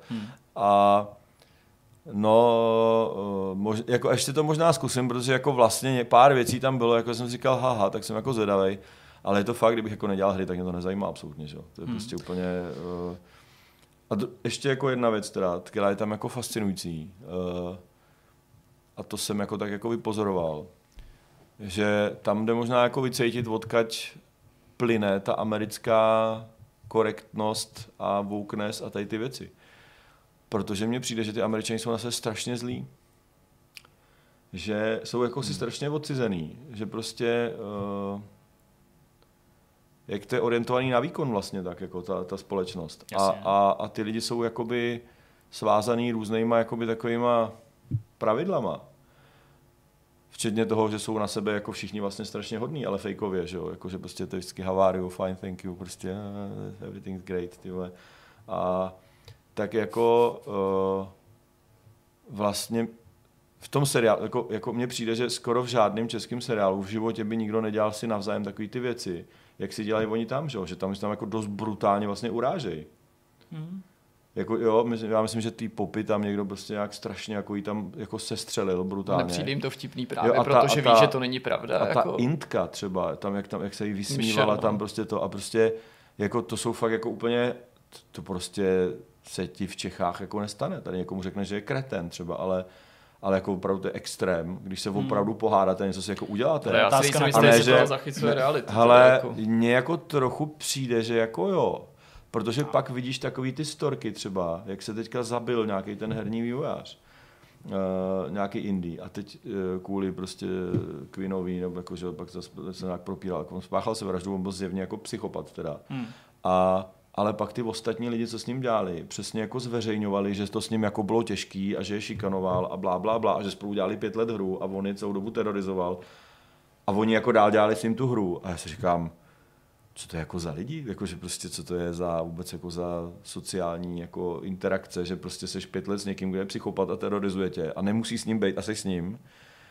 A teď vlastně, a pak teda to v nich jako vybublá teda ten hejt, jakože prostě, a pak teda jako to začnou právě řešit a začnou se žalovat a zakazovat, aby se to nikdy už nemohlo stát a vlastně začnou tím buzerovat ostatní, kteří se to nedělají, ale musí se pak chovat podle nějakých dementních pravidel a Že? A prostě vlastně to pravidlo, třeba, nebo ten požadavek na tu korektnost vznikne v situaci, že někdo opravdu je kretén a chodí po kanceláři a prostě ošahává tam lidi, nebo něco, prostě to fakt jako debil a prostě mu to 5 let prochází. Jenže pak teda jako to vybublá, řekne se, to je hrozný. Ale zase se zakáže, že jo, že když otevřeš někomu dveře, tak to je jako tak tě vyhodí z práce, protože prostě to je šovinismus nebo něco. Jakože se to tak, to je ode zdi ke zdi, takový, že tam není ta normální jako míra, jakože můžeš s někým jako flirtovat nebo mít nějakou narážku jako jemnou. A není to braný, jako že on by se měl okamžitě psychiatrovi a zažalovat tě prostě. Ale tam je to voda zdíkazí. A já to teda mám i jako z osobní zkušenosti, když s těmi Američanami se jako bavíš, tak jako dovedou být jako fakt, jsou jako strašně jakoby přátelský, ale to vidíš, že je to povrchní. A pak jako když se něco stane, tak najednou se na tebe úplně vykašlou všichni. Jakože úplně ruce pryč od tady tohohle jakože problému. Pak soukromí ti třeba něco svěřej, ale to trvá strašně dlouho, než to jakože opravdu je vidět, jakože tam si, jako já si myslím, že fakt ten takový ta sonda do toho, takový ty joky, co tam na sebe jako dělají, zlý joky, tak to vidíš ve spoustě jakoby amerických, třeba v Přátelích to bylo strašně vidět, jo, že ty Přátelé vlastně byli strašně hnusní na některý lidi, ale extrémně, že si tam prostě nějaká přivedla borce a oni ho vlastně šikanovali, protože ho neměli rádi. Týpek byl úplně vlastně jako v pohodě. A všichni ho jako šikanovali. A bylo to jako sranda. Jakože to v tom seriálu to bylo prezentované jako to je debil, takže ho budeme šikanovat, to je ale sranda. A já jsem to fakt neměl, fakt v těch amerických seriálech jsem na to docela citlivý. A děje se to tam strašně často. Že vlastně někdo někoho nějak šikanuje. A všechny jako vlastně dětský filmy jsou o tom, že chudáčka hlavního hrdinu jako šikanujou všichni jeho spolužáci a on se jako nakonec jim postaví. A ty si říkáš, tyhle, tohle už je jako docela možná jako nějaký znamení, že v té společnosti je něco fakt jako špatně, protože když jako hlavní téma ve všech středoškolských filmů je, že prostě šikana, tak jako asi teda tam ta šikana nějak jako bude, protože tady u nás to prostě není téma, že jo, moc jako. Tady prostě, když je nějaký seriál o dětech, je takhle, jako tak, nebo něco, tak by jako šikana, jasně, u nás. Šikana je braná, jako, že to je jako extrémní věc. A jasně prostě, že se ti každému se stalo, že prostě měl nějakého debilního spolužáka, který jako se do něj nějak opíral nebo něco. Ale pravděpodobně to nebylo nikdy tak, jako že by si z toho měl zničený dětství, jo, nebo jako většina, jo, ty máš. No tak jako nenutně třeba já, ale jako prostě určitě jako jsou takoví lidi, ale není to tak, že se to děje všem a pořád. Jako prostě když já nejsem ale asi jako schopný vůbec posoudit, jestli se to teda děje všem a pořád v Americe, jo? Jako, že prostě, no, že to je to jako téma, ale tak tady taky máme filmy, jako který jejich kultura odráží. Metráček, jo? Tak to je taky celý film o šikaně, jo? Když to vezmeš takhle, nebo kdybych měl jmenovat nějaký dětský filmy, jo? Já nevím, prostě a tak dále. Takže ale jako zase v tom seriálu je docela vtipný, že ta jeho asistentka, která jako říká, že byla šikanovaná, kvůli tomu, jak vypadá, tak vlastně všechny šikanuje, že jo. To je jako vlastně docela dobrý, jako že to aspoň nandává. Hele, my jsme tady řešili takovou jako kardinální otázku, ono už tady možná i padlo, že si vlastně nejsme úplně jistý, komu ten seriál je vlastně určený. Tak seš to po téhle debatě nebo po shlédnutí těch několika dílů schopný rozklíčovat ze svého pohledu? Je určený mainstreamu, je určený hráčům, komu je určený? Mě jako já nevím o tom, jako nezjišťoval jsem si nic, jako jak a proč to dělali. Jasně. Ale přijde mi, že jako někde dospěli k názoru, že je nějaká jako skupina hráčů, který si kupují teda hry a jich fakt jako hodně a hrajou prostě onlineovky, která je jako velká a dělá hodně prachu. Takže by měli jakoby natočit nějakou věc. Ale jako u většiny podobných věcí, co jsou třeba jako filmy podle her, co jsou taky většinou strašný srágory. Tak mně přijde jako, že zase to je takový věc na zakázku vlastně částečně odfláklá možná, no, jakože, nebo jakože od lidí, kteří jako vlastně asi do toho moc nesvítějí a asi moc ani nechtějí, to tak jako vypadá. A podle toho to vypadá, no. Jakože, a já si hlavně myslím, že prostě, takhle to jako prostě nefunguje, jo. Většina těch jako hollywoodských producentů, i když dělá prostě něco typu jako Silicon Valley, tak stejně do toho narvou vztahy, stejně jako je to o těch lidech, to je základ, jako vždycky je to o těch lidech, nebo má to nějakého hlavního hrdinu, to nemusí být zákonitě vždycky jenom člověk, to může být jako tyho raketa třeba, nebo prostě, takže to je jako příběh letadla, tyho vlastně, a ty lidi jsou tam jenom taková jako věc, která jako hejbe děj, ale vlastně baví tě to letadlo. Ale musí to být o něčem, jakože musíš tam mít nějaký vývoj něčem, musíš tam mít nějaký osobní, pochopitelný prostě situace, nějaký konflikty, že jo, a prostě tady vlastně se ty lidi chovají iracionálně, protože jsou strašně povrchní, jako vlastně to o něčem není. Ten vývoj hry, ve kterým to jako je, vlastně je tam zobrazený blbě. A proč by se na to vlastně ty hráči jako koukali? Jak se vyvíjí hra, se z toho nedozvědí vlastně. A vtipný to není. Zase tak vtipný to moc není. A ty lidi vlastně nejsou sympatický ani nějakým způsobem zásadně zajímavý, takže vlastně kvůli něm se na to taky nebudeš koukat. Takže vlastně to je jako fakt jako fatální souhra, jakoby, podle mě, a není to úplně trága, teda, jako není to úplně jako, že čekal jsem, že to bude horší, teda, do skutečnosti, ale jako dovedu si úplně sleku představit, že by to mohlo být mnohonásobně lepší, že ty věci, když se člověk trošku zajímá a jako, tak se tam udělá mraky prostě věcí, že prostě od toho, jako jak pičujou ten nápad, co to vůbec bude, asi přesně jako ten pátý díl. Jako ten pátý díl, no, tam to tak vůbec. Já se musím zeptat ještě na jednu věc, nemyslím to vůbec nikterak nezdvořila, ale to musí prostě každýho napadnout. Ty zastáváš, že Warhorse stejnou funkci jako ten hlavní hrdina tohohle seriálu, kterým je plus minus prostě ten Ian Grimm. Protože on je nějaký jako kreativní šéf a vymýšlí, co ta hra má být, prostě není to ten manažer, já nevím, jak se jmenuje ta postava, což by v podání Warhorse byl třeba Martin, nebo jo, jako nechci zabíhat do nějakých podrobností. Je teda ale něco, co ti na té hlavní postavě, na tom Grimovi, přijde jako povědomí, tím nemyslím, že se v tom nutně poznáváš ty, ale poznáváš to někoho ze svých jako kolegů, je teda aspoň jako ten charakter bez ohledu na to, co přesně řekne, jako reflektuje podle tebe nějak to jako toho génia a na druhé straně nějaký šílenství těch lidí, kteří jsou zodpovědní za ideu té hry? Hele, já si myslím, že je to zase taková jako fakt karikatura toho. Mně se teďka jako taková ta...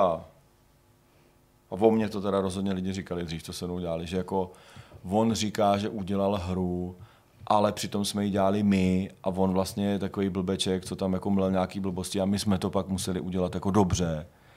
No a pak já jsem jako odešel a 8 let později jako všichni viděli, jaký je výsledek. Jo? Takže prostě jako je to opravdu o tom, že jako takhle. Když někde něco děláš, tak dost často ty jednotliví lidi z různých oddělení netušejí, co dělají ty ostatní oddělení. Prostě jako, že vlastně já mám strašně malý vhled do toho, co dělají, já nevím, vlastně teďka programátoři. Jo, prostě já bych si jako scenarista vůbec netroufnul napsat jako seriál o programátorech, protože vlastně vím hovno o tom. Moje interakce s těmi programátory je na poradách, kde po nich něco chci. A bavíme se o tom, jestli to jde udělat nebo ne. Ale jako nesedím tam s nima, neposlouchám, jak si tam povídají, jak to budou dělat. Oni si teda dost často ani moc nepovídají, jak to budou dělat, jako, že tam sedí a programujou prostě. A vlastně nejsem, a jako, jelikož mám blbou paměť a nejsem programátor, tak jako ten žargon a tak, mám pár slovíček, jako chápu, o čem je řeč, když se o něčem bavíme, ale že bych dokázal napsat jako dialog programátorský o nějakým konkrétním problému, aby to dávalo programátorům smysl, to bych jako nedokázal prostě.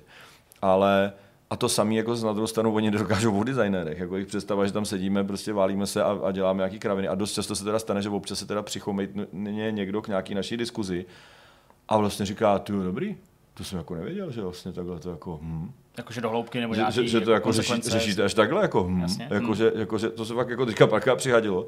Jako, tuhle si k nám se sednul jeden kolega jako z jiného oddělení a čekal, až se jako na něj přijde řada, aby jsem mu na něco odpověděl. A říkám, tyhle, tak já ti jako, my to přerušíme, já ti teda co spotřebuji. A on, ne, bavte se dál, mě to baví. Mm-hmm. Jakože tam jako tak seděl. Takže jako vlastně se ti to jako takže najednou oni jako zjistí, že to jako vlastně není, že nějaký Franta se dloube v nose a blije na papír nějaký nesmysly. Že to má jako jistý jako pravidla a je to docela vlastně složitý vymyslet. Takže to za tebe posiluje jakoby ten stereotyp, jak to jako někdo může vnímat, jo, to je teda ten člověk, který ale to sám neprogramuje, sám nekreslí. Můj největší problém momentálně je, jak je těch lidí hodně a jak možná já jsem, nevím, jo, čím to jako prostě, se jako fakt nějak senilním nebo na mě mám Alzheimera nebo něco, tak prostě před půl rokem na poradě jsme něco probírali, já jsem řekl jo, jakože jo, udělejte to takhle, teď se teda k tomu někdo dostane, udělá to, ukáže mi to a já řeknu, co to kurva je. Jo, to je úplně příšerný. Ty jsi nám to schválil, říkám, ne, to jsem neschválil, vůbec si to nepamatuju a není možné, abych tohle schválil. Ne, to si teda schválil, ať mi vytáhnou na mě nějaký zápis, kde je napsaný, jsem to jako schválil. A teď to prostě samozřejmě vypadá. A teďka ale vlastně říkají, ten seriál je dobrý, ne? Nebo jako, takhle to tam bylo, ne? No tam to právě takhle není moc, jo. Tam jako je, že ten bodec si dělá, co chce. No, jako, že prostě, ale ve skutečnosti, že jo, když máš těchto těch porad jako 5 denně, tak si to asi nezapamatuješ. Půl rok v kuse. To asi nemáš Alzheimer. Tak jako prostě těch porad jako za ten půl rok se ti nahromadí, já nevím, 150. Jasně, no. A fakt jako je řešíš jednu za druhou. A ty věci nejhorší je, že já dřív, když jsem to byly moje věci, když jsem jako já na to přišel a já jsem to napsal a já jsem to někomu zadal, tak prostě to bylo jako, že jsem si to fakt pamatoval, protože to bylo z mojí hlavy a já jsem o ty věci přemýšlel dlouho, takže jsem jako si ji pamatoval. Že za mnou po půl roce někdo přišel, řekl mi, má to být levá nebo pravá? Já jsem řekl levá, jak jsem ti to říkal tenkrát, ty to si pamatuju. Ale jak to jako není moje a někdo mi to jako jenom prezentuje a prostě zase to jde jako jo, jedním uchem dovnitř, druhým ven, protože už jako pak máš nějaký další věc. Tak jako pak samozřejmě to na ty lidi působí, že nějaký ignorant tam jako random vyhazuje generátor náhodných odpovědí, vlastně to jako působí, tak jako, že prostě hovno genius, to je prostě blbec, který má každý den jiný názor. Jako to, takhle to může... Takže i tím to teda může být způsobený jakoby... Takže to jako může jasně. Na ty... A obzvlášť, když ty lidi jako vůbec netušejí, co vlastně děláš, protože sedí úplně v jiným kanclu a vlastně vůbec nevidějí, že ty chodíš na jiný poradu. Jediný, co vidějí jednou za týden na té jedné poradě, takže mají pocit, že teda to je tvoje jediná práce řešit ten jejich problém, že třeba. Tak, ale...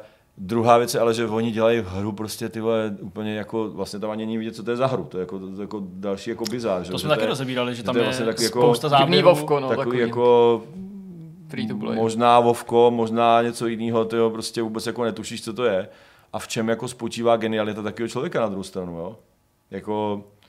Jasně, co tam přidá. Co tam, jako prostě přesně tam jasně. Pak řeší, že je geniální, protože dokáže udělat geniálně mlácení lopatou, jako... Ty jsi nikdy neběhal po studiu s mečem a nemlátil si do... Ne, ale ono jako...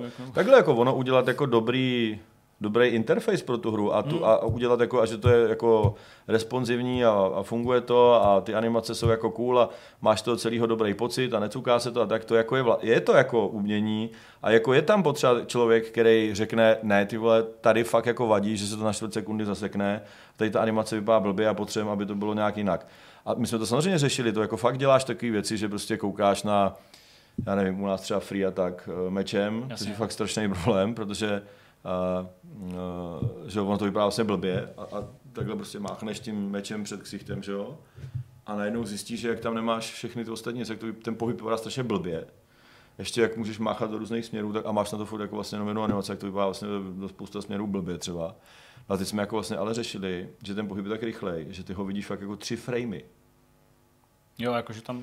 A kdyby byl pomalejší, tak je úplně na hovno, tak je to nehratelný. Prostě jako vlastně bys chtěl někoho seknout a než by se to přehrálo, tak on by už byl o 3 metry vedle. Takže jako jsme najednou řešili, že jako já jsem fakt... Někdo to natočil, dali jsme to tam, já jsem řekl, to je úplně debilní. Musím to udělat jinak. A takže mi, tak nám to ukáž. Tak já jsem tam začal mávat mečem, jako v zásadě jako v tom OK, filmu. A už jsme u toho. Ale nebylo to tak, že nějaký pošuk stál motion capture tyjo, a mlátil tam do melounu, protože je debil a neví, jak se má jako lopatou tohle. To by přidalo. A fakt jsme jako řešili jako konkrétní problém, že jako ta animace má 6 frameů a vypadá blbě a trvá moc dlouho, ale když uděláme kratší, tak tam vlastně vidíš v jednom frameu meč a to je všechno, takže to vlastně ani není animace. Takže jako vlastně tam udělá blik meč a prostě a to je všechno. Tak my jsme jako řešili, jak to jako udělat. Jako, že prostě nebudeš sekat takhle, ale prostě nějak, jako, že tam zvedneš ten loket a uděláš takhle, nebo něco takového prostě, aby tam bylo vidět těch frameů 6 zase, ale přitom to bylo rychlejší. Prostě, protože takhle to bylo, že zmáčkneš a ono vlastně se odehrává 3 framey mimo obrazovku a pak jako 3 framey na obrazovce a pak 3 framey zase mimo obrazovku. Že? Tak jsme jako řešili, aby se to všechno odehrávalo na obrazovce, ale bylo to třeba jenom 5 frameů. Ale celou dobu, abys viděl, že jakože okamžitě, jak to zmáčkneš, tak vlastně to... No, a tak to jsou jako věci, které reálně řešíš, že? Ale to si myslím, že zrovna v tu chvíli si o mě nikdo nemyslel, že jsem debil, který si vymýšlí kraviny, ale opravdu jsme všichni věděli, že to je jako problém a nevěděli jsme, co s ním, tak jako a teď jako prostě ano, ten genius by měl teda být ten, který řekne, takhle je to špatně, nestačí to, jak to máme, protože prostě já mám čuch na to, co se lidem bude líbit a ne. A musíme to teda zkrátit a udělat to nějak líp, což jsem zrovna v tu chvíli udělal. Ale jako v tom seriálu je to fakt podaný jako blbě, nehledě na to, že prostě zase u takovýhle hry mně prostě přijde, že na to jako velký genius být jako nemusíš vlastně, no, že jako... Že prostě... jako na tady těch věcech to, že to tak jako je to věda asi, no, jako je to prostě asi každá jako ono, i když prostě designuješ jako mobil, že, tak prostě vlastně je to věda a jsou prostě mobily, který mají ten čudlík daný dobře a který mají blbě a zjevně teda to spousta firm není schopná udělat, i když mají spoustu peněz a dělají mobil pro jako obrovskou, jako obrovský várky a stejně ho dokážou udělat blbě, tak asi jako je potřeba nějaký, asi je potřeba nějaký genius, který to jako o každý blbosti jako řekne, jestli se to lidem bude líbit nebo ne, a ty lidi, kteří mají čuch na to, že teda pak se to teda trefějí, tak vlastně jsou ty géniové. Což jako je, ale zase jo, prostě v tom filmu je to strašně jako povrchní. Hmm. Vlastně je tam docela vtipný, jak třeba vyřešili problém s těma náckama, jako že vlastně je zavřel na ten server. Jasně. Tak to připomíná tu akci, kterou udělal, jestli to byl Respawn, právě u těch cheaterů v Titanfallu, kdy že oni je pak izolovali a všichni cheateři hráli jenom proti sobě a nazvali to, že tou olympiádou cheaterů a něco se vzkazem prostě doufejte, že jste si koupili ten nejlepší cheatovací program, protože budete hrát jenom s lidma, kteří cheatují. To fakt udělali. No jasně. To je docela dobrý, no. No tak to je docela dobrý a zase mě přijde, že to v tom filmu bylo trošku, no v tom seriálu bylo taky jakože trošku jako vlastně blbý, že tam jako nebyl... Hele, zase to byl jako seriál, který běžel prostě na Apple TV Plus a hajlovalo se v něm, jo, takže to je vlastně taky jako docela jako zásek, víš, jakože. Sice to byly postavičky, no, ale... No nejlepší teda byla ta scéna, jakože uděláme tady mírové... mírovou demonstraci. Přijížděli, přesně. Tak vidíš, že to bylo vlastně dobrý seriál. Tak, ne, to nebylo jako fakt... Má to momenty, jo. A ani nikoho jinýho tam nepoznal? Myslím, jako ne ze svých kolegů, hele, ale jako by ty pozice, hele, něco, mě co ti připadlo. Prostě jako... Třeba testry, jakože tam byly... No ty testry byly úplně blbý. Prostě, já bych byly jenom dvě, což je prostě blbost, ale jakože minimálně jak byl tak jako odsunutý. Ale rozumíš, ale úplně bylo jako na první věc, co vidíš testry a ono řekne, tyjo, budu tady ještě o 5 hodin díl, tohle je nejlepší práce, jakou si dovedu představit. Miluji tohle, hrají po práci. Zdravím všechny testry. To je prostě úplně jako ty vole. Hele, měl bys vyházet všechny testry, který nehrajou vaši hru i po práci prostě. A to oni třeba hrajou. No, jako to jako zase jo, ale prostě víš co, jako to je úplně přesně ta úplně nejtrapnější představa, kterou mají všichni lidi, kteří v životě nedělali hru o testerech. A tady to je první věta, co ten tester řekne, je prostě to největší mega klišé, co jde, prostě jo. Nejtrapnější prostě hláška, kterou ti každej blb řekne, ty děláš hry, to je super, to jenom hraješ hry, co? Tam ne, já nehraju, já dělám. Oni to jako, nás taky myslí, že že ty děláš automobilce na lince, to asi furt jezdíš s autama, jako prostě, jako... Asi ne, no, jako ještě nejsou hotový, když se děláme, ty vole, prostě a já tam teda šroubuju kanistry, ty do toho, ty vole, nádrže, ty vole, prostě jako fakt, a tohle napíše scénarista, který by o tom měl něco vědět, že jo, tak to je jako smutný, no. Ty testeři sice hrajou, ty hry, ale musí je dohrát třeba 100krát, což úplně nejtragičtější mi přijde ten producent, jo, ve skutečnosti. Protože jako vlastně, jako čí to je firma, že jo, ve skutečnosti, jako jeho? Ne, nějaký Kanaďanů, jakože nějakýho falešného Ubisoftu. No, on je prostě jako řídící manažer. Že ale kdyby tam byl jako nějaký Ubisoft, že jo, tak to možná to je jediný, jako to už si dovedu představit ten zásah, právě, že tam udělali nějaký zlý producenty a Ubisoft je vyškrtal, aby nevypadali jak blbci.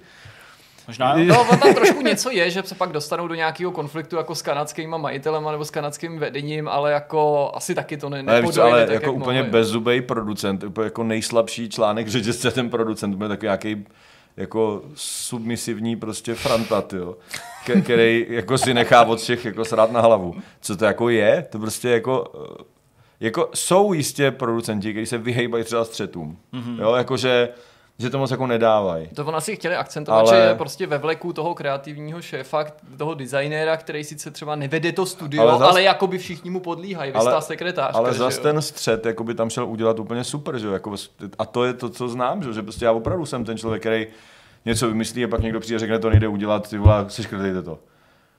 A teď ty jako jsi strašně nasraný, s tím člověkem se hádáš, ale víš, jako, že prostě opravdu má třeba pravdu, protože opravdu se to pak nestihne a vlastně to bude stát za hovno, takže to musíš jako nějak udělat, aby to jako šlo stihnout, což jako zrovna teďka se něčemu podobnému jako věnuju. A pak jako to teda seškrtáš na půlku a oni ti stejně řeknou, že to není dost. Jakože nejdřív je hádka o tom, jestli to seškrtá o 10%, tobě se pak podaří vymyslet úplně geniální nápad, jakože to teda seškrtáš na půlku a vlastně to ničemu nevadí a pak ty lidi, co jako chtěli, aby se seškrtovali, 10% řeknou, no ale když to bude na půlku, tak my to stejně nestihneme. A to jako je chceš zabít potom, protože jako říkáš, tak jako to můžeme seškrtat všechno a vypadá to, že vy mi taky řeknete, že to nestihneme, tak to ani nemusíme dělat, že jo, jako tím pádem prostě, to jako můžeme jít domů všichni. Ale takže takovéhle věci se tam dějou a zase tady to prostě bylo, že ten člověk úplně bezzubej, vlastně si všichni dělají, co chtějí. A není tam vůbec žádný Damoklův meč, že by tam fakt byl nějaký chlápek, co sedí na penězích. a ten jako jim tam furt telefonoval, pokud by tam jako nebyl vůbec, že jo, v skutečnosti. A zase by to byl úplně super cool postava, že tam vždycky přijel někdo ve Ferrari, všechny by seřval, že odjel by pryč. To je prostě jako úplně, to si o to říká vyloženě prostě, jo, no aby jako se mu všichni, a prostě ježišmarade Karel. A teď jako Karel by tam napochodoval a tak co, jako, cože? Týden zpoždění a jako všichni by byli posraný a vždycky, když by se ozvalo slovo Karel, tak by... No tak nebudeš psát historický román, to je naprosto nevyužitý potenciál. No, až prostě třeba někdy dáš vale v herním vývoji, tak se o tebe dočkáme nějaký takovýhle seriálu. Dané, moc díky za tohle povídání. Díky, jsi dorazil, jsi udělal na nás. Ještě počkej, jo, mám prý říct, že to je na Epiku zadarmo. Jo a jo, vlastně, jo, tak ano, to je pravda, v souvislosti... Na Epiku je to zadarmo. Řeče o Kingdom Come, ne o tomhle seriálu. Přesně. A teda fascinuje mě, kolik lidí se ptá, jestli nám to nevadí, že to tam ten Epic dal. No, jako, a vadí vám to? No, my jsme to tam dali, totiž jako to je taková ta věc, že to jako není varezová verze a ten Epic to tam jako nedal, jako tak jenom tak, jakože bez nás. Tam střílí jen tak, jako za ty vývoje. No. Tak nějak jsme za to i dostali peníze třeba. No jasně. Proto jsme to tam teda dali, no. Takže tak, si to zahrajte. Dobrá, tak tolik k téhle poslední zprávě. Ještě jednou moc díky, Dané, no a já doufám, že se uvidíme třeba zase někdy u nějaký podobné příležitosti. Díky moc. Čau. Tak jo, a my jdeme na závěr. Tak máme po rozhovoru možná, nebo máme po rozhovoru náš třech. My tady stále pokračujeme v tom vtipku, nechme se překvapit, v pondělí to zjistíme. Vy už jste to zjistili, ale pojďme se tedy uvolnit ještě víc, my už jsme trošku. Teď jako bys tomu Danovi nevěřil. Věřím tomu. Ne, už to nechme být. Pojďme si říct, co jsme zažili, či viděli, či přečetli zajímavého za uplynulý týden. Kdo z vás by, kluci, chtěl začít? Já klidně začnu. Tak začni. Ne, jo, ty to je... Ne, dobrý, můžeš. Já vidím ty hvězdičky, mě to líbí. Honzo, pojď. Vidíš hvězdičky, jo. Tak jo. To ne, to jsem si chtěl nechat nakonec, protože to není pro vás, to je pro starší. Máš hvězdičky v každém řádku. Ano. Dobře. To tady nebudu zmiňovat. Tak začne nám dva papeži, ne, začne nám ten nový papež. To bych chtěl říct, to si necháme ještě asi na později. Já nevím, jak se vám líbil mladý papež před rokem, ale já jsem z toho byl úplně nadšený. Já jsem to ještě neviděl. Paolo Sorrentino je můj srdcový režisér, takže teď vlastně začala druhá série Jude Law. Ten tam je... furt výdá na tom Netflixu, tam furt vidí. No, a vidíš tam koho teď? Ten obličej, už tam Jude Law není. Už to není Jude Law, už nevím, kdo tam je. Nemám rád test, nejsem připraven. Ježišmarja. Musím mít, že to dáme na HBO, ne? Teda možná na HBO, no tak prostě na jedný si to město slívá, ale pamatuju si ten obrázek, každopádně. Malkovič hraje vlastně toho nového papeže. Takže jsou dva. Což může trošku někoho mást, ale tím Netflixem je to něco úplně jiného. Ale to jsem chtěl jenom teda říct, že tady že to bude určitě boží. A já bych chtěl vzpomenout, teď v neděli jsem viděl film Veterán na České televizi, což je takový televizní film, který natočil Hřebejk. Já jsem se na to moc těšil, protože prostě v loni prakticky asi nejlepší česká věc, kterou jsem viděl a možná jako jedna z nejlepších jako vůbec věcí, který jsem v loni viděl, nejenom českých, tak byl seriál Rédl. Kriminální vlastně thriller, čtyřdílnej o době těsně po něžní revoluci, kdy STBáci tak nějak jako ještě začíná vlastně ta kriminalita, ta zlatá doba té éry prostě 90. let, kdy jako vlastně se to teda utváří a kdy ještě ta vlastně ta politika, jak to říct, ta policie není tak jako vlastně ostražitá. Já to vím. No ale nebudu teď tady jako nějak spoilovat. Takže Redl, to byla úplná fantazie, to mě jako nadchlo, to bylo jako úplně skvělý. Hrozně jsem tam fandil tý dvojici záporáků, která byla úplně neskutečná. No a potom jsem se těšil teda na další vlastně angažmá Hřebejka s Českou televizí, a to je Veterán, což je film, který má asi to nejlepší na něm, je to téma. Je to o veteránovi cizinecké legie, který se vrací po 20 letech vlastně z té cizinecké legie a pokouší se znova začít žít. No a bohužel, ještě bych řekl teda další druhou dobrou věc, to tady musím dohledat, protože jména mi moc nejdou. Milan Ondrík ho hraje, což je slovenský herec. Je to prostě taková korba, udělaný chlapík, něco, co mezi českýma hercema, myslím, dost jako chybí, že má i charisma. A to je vlastně asi všechno dobrýho, co bych na tom řekl. No. Jako můžete se na to podívat. No, je to takový jako hrozně 58 to má. 58 čtvrt. Tak to není jako, což není úplně výdané, jako rozhodně ale... to bylo kukoukání, prostě, ale je to takový jako hrozně výnotajích, není tam vlastně nic moc úplně, jo, máš si to domyslet, my jsme to nezvládnou tý scenaristicky i režisérsky, je to velká škoda. Teď vám předám slovo a pak se ještě mu nakonec jednou. Okay, dobře. Tak já třeba navážu na tebe, než se to dostane ke Zdeňkovi a zpátky oklikou k tobě. Svojí náklonost k produkci animovaný studia Disney jsem tady jako opakovaně vyjevoval, ale teď jsem si říkal, že možná jako nadešel čas namočit Magdalenu, svojí 3 a něco letou dceru, do japonské animované tvorby, což mi přišlo, že pro ní možná bude jako trochu náročnější, přesně, protože jako rozpixlovaný nahý lidi. Chobice. Chobice, přesně, jí oblíbený, chobice tam jsou. Chobice, a jak říká Magdalena, prostě bude mě objímat, takže chobice nemá ráda. Ani neví, jak blízko je pravdě. Takže jsme se začali koukat na nějaký filmy, které shodou okolností se objevily, a to byl ten impuls na Netflixu s českou podporou. S dubbingem je tam třeba Laputa, Nebeský zámek, který se nám jako líbil oběma a mě příjemně překvapilo, že to vlastně docela bavilo i Magdalenu s ohledem na to, že ve svém věku jako preferuje, když hlavní postavou těch filmů jsou pouze dívky nebo ženy, když to jako není takový jako trochu klučičí a trochu holčičí film, jak ona říká. To se mi líbilo, ale to je film, který jsem znal. A vůbec poprvé jsem viděl doručovací službu Čarodějky Kiki, což je jako film, který má skvělý hodnocení. Nevím, proč jsem ho dřív neviděl, možná mi přišlo... Já si to ani nevybavu, ale možná jsem to někde zahlíd a řekl jsem si, že to nebude pro mě, že to je možná moc holčičí, a byl jsem z toho jako úplně nadšený. Magdaleně se to líbilo strašně moc, ale mně se to líbilo možná ještě o něco víc a byl to jako případ filmu, kdy jsem právě měl pocit, že se nějaká jiná produkce, podobně jako v případě toho předvánočního Klauze od Netflixu, něco blíží té genialitě Disneyho. Já vím, že by mě teďka někdo určitě jako omlátil to o hlavu, jakože je tady spousta jiných skvělých animáků japonských, kteří jsou lepší než Disney. Jasně, respekt, já teďka ale mluvím o filmech, které jsou skutečně určený pro ty nejmenší děti, v čemž jako Disney velmi vyniká. A ta Kiki byla prostě jako boží, jo? V podstatě, jak někdo psal i třeba na ČSFD přede mnou, jako kdyby se tam téměř nic nestalo, ale prostě nemohl jsem od toho odtrhnout oči, bylo to prostě strašně něžný, bylo tam spousta jako i pomrknutí jako pro dospělí, krásně jako animovaný, na to, že to je film asi z roku 89, prostě vzhledem k tomu, že z něj pokyvuje, tak asi předpokládám, že to zná, jako ostatně vstup do toho celkově svým Ghibli názorem. Jako se mi moc líbí. Jo, jako, já mám rád tenhle film, mám jich rád víc, jako pro mě jako Můj soused Totoro je asi jako nejvíš, asi jenom jako nějak vlastní, nějaká individuální prostě jako věc, ale Ghibli mě nikdy nesklamalo v zásadě, snad asi jako žádnej film, který jsem od nich viděl, takže rozumím tomu tvýmu okouzlení zcela. Mě to potěšilo z toho důvodu, že to fungovalo prostě na dceru mladou, malou, ale že to zároveň prostě byl takovej ten film, že se u toho jako rodič prostě nenudíš, nebo ne, nestydíš, ale že, a bylo to fakt jako krásný, prostě ten příběh, hrozně nádherně to odvyprávěný a bylo to fakt, se v tom skloubila veškerá taková ta poetika těch jako správných pohádek. No a pak 2 filmy pro dospělí. Viděl jsem konečně Rocketmana, který se objevil na HBO. Ani jedno nejsou premiéry, protože my moc do kina se nedostaneme teďka. Ale Rocketman, to je film, který nemůžu říct, že bych se ho nemohl dočkat, ale byl jsem na něj hodně zvědavý, když se do těch služeb takovýchhle dostane, abych se na něj mohl podívat. Ne tak zvědavý, abych si ho třeba koupil jako na iTunes nebo jednorázově a třeba to trochu uspíšil.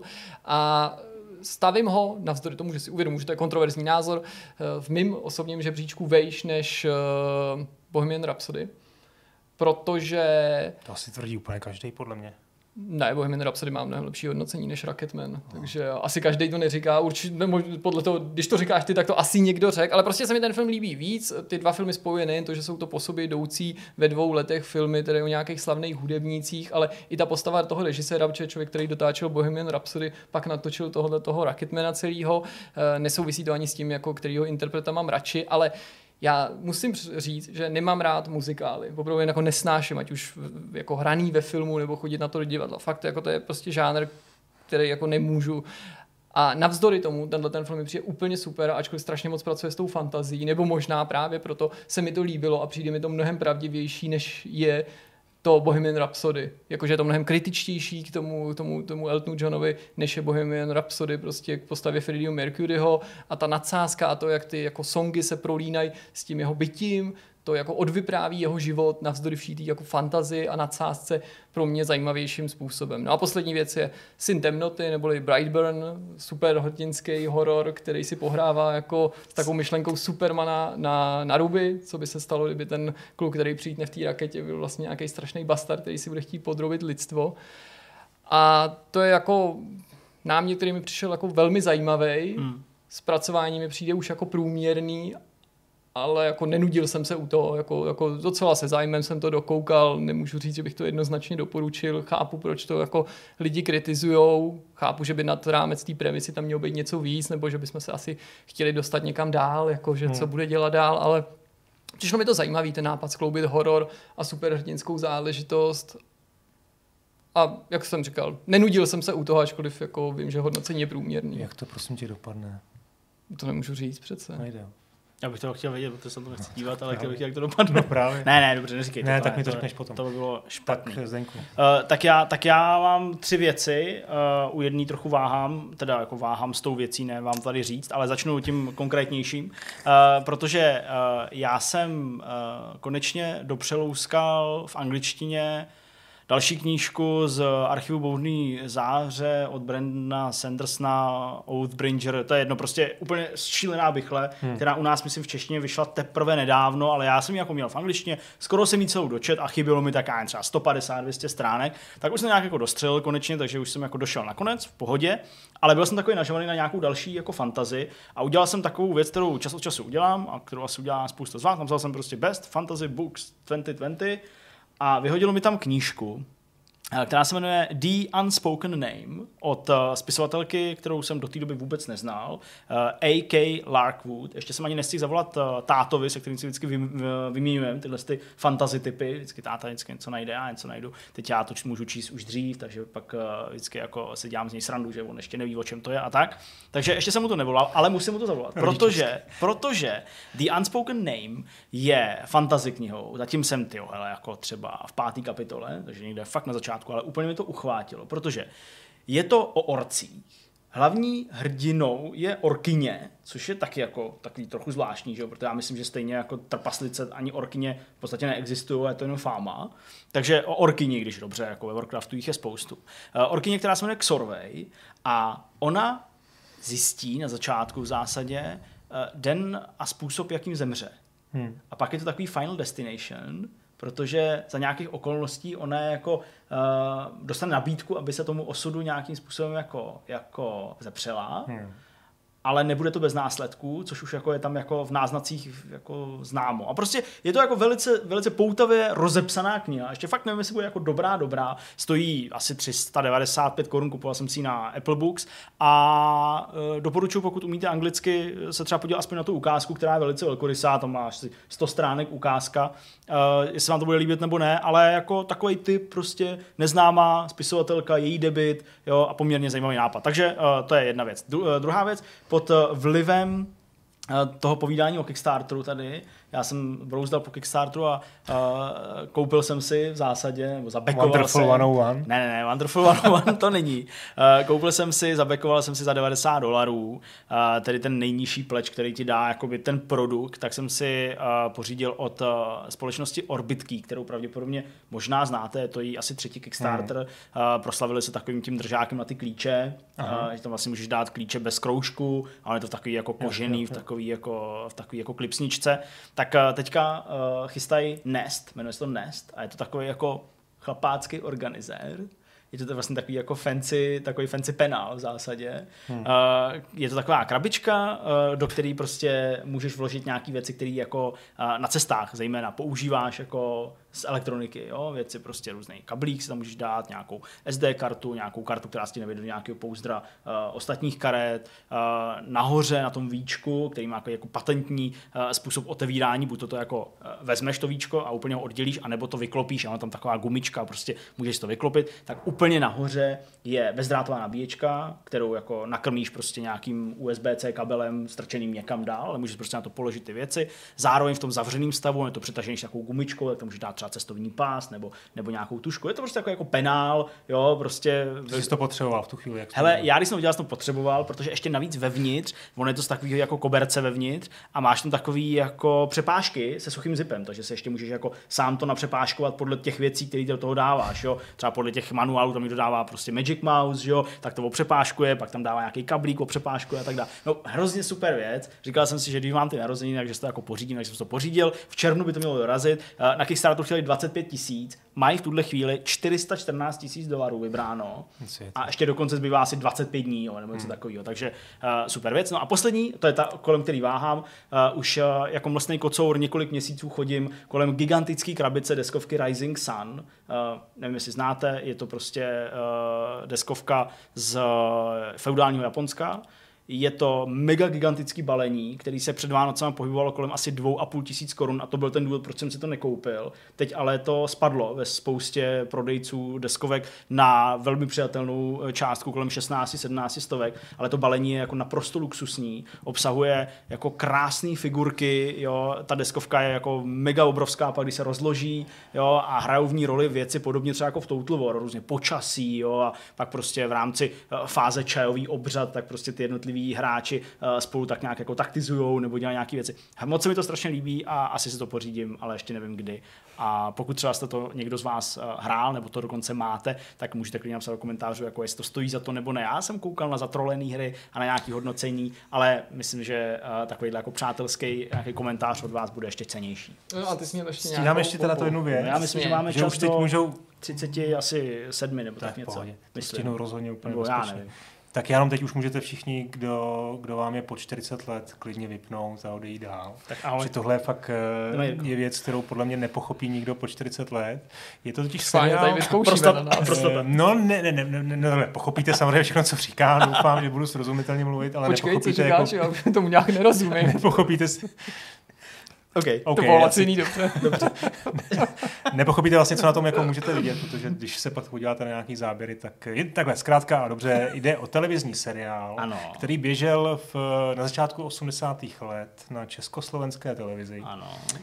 To znamená v době, já nevím, 83, mě bylo prostě 6 let, 84 možná, koupila československá televize seriál italské výroby, jmenuje se Setina sekundy.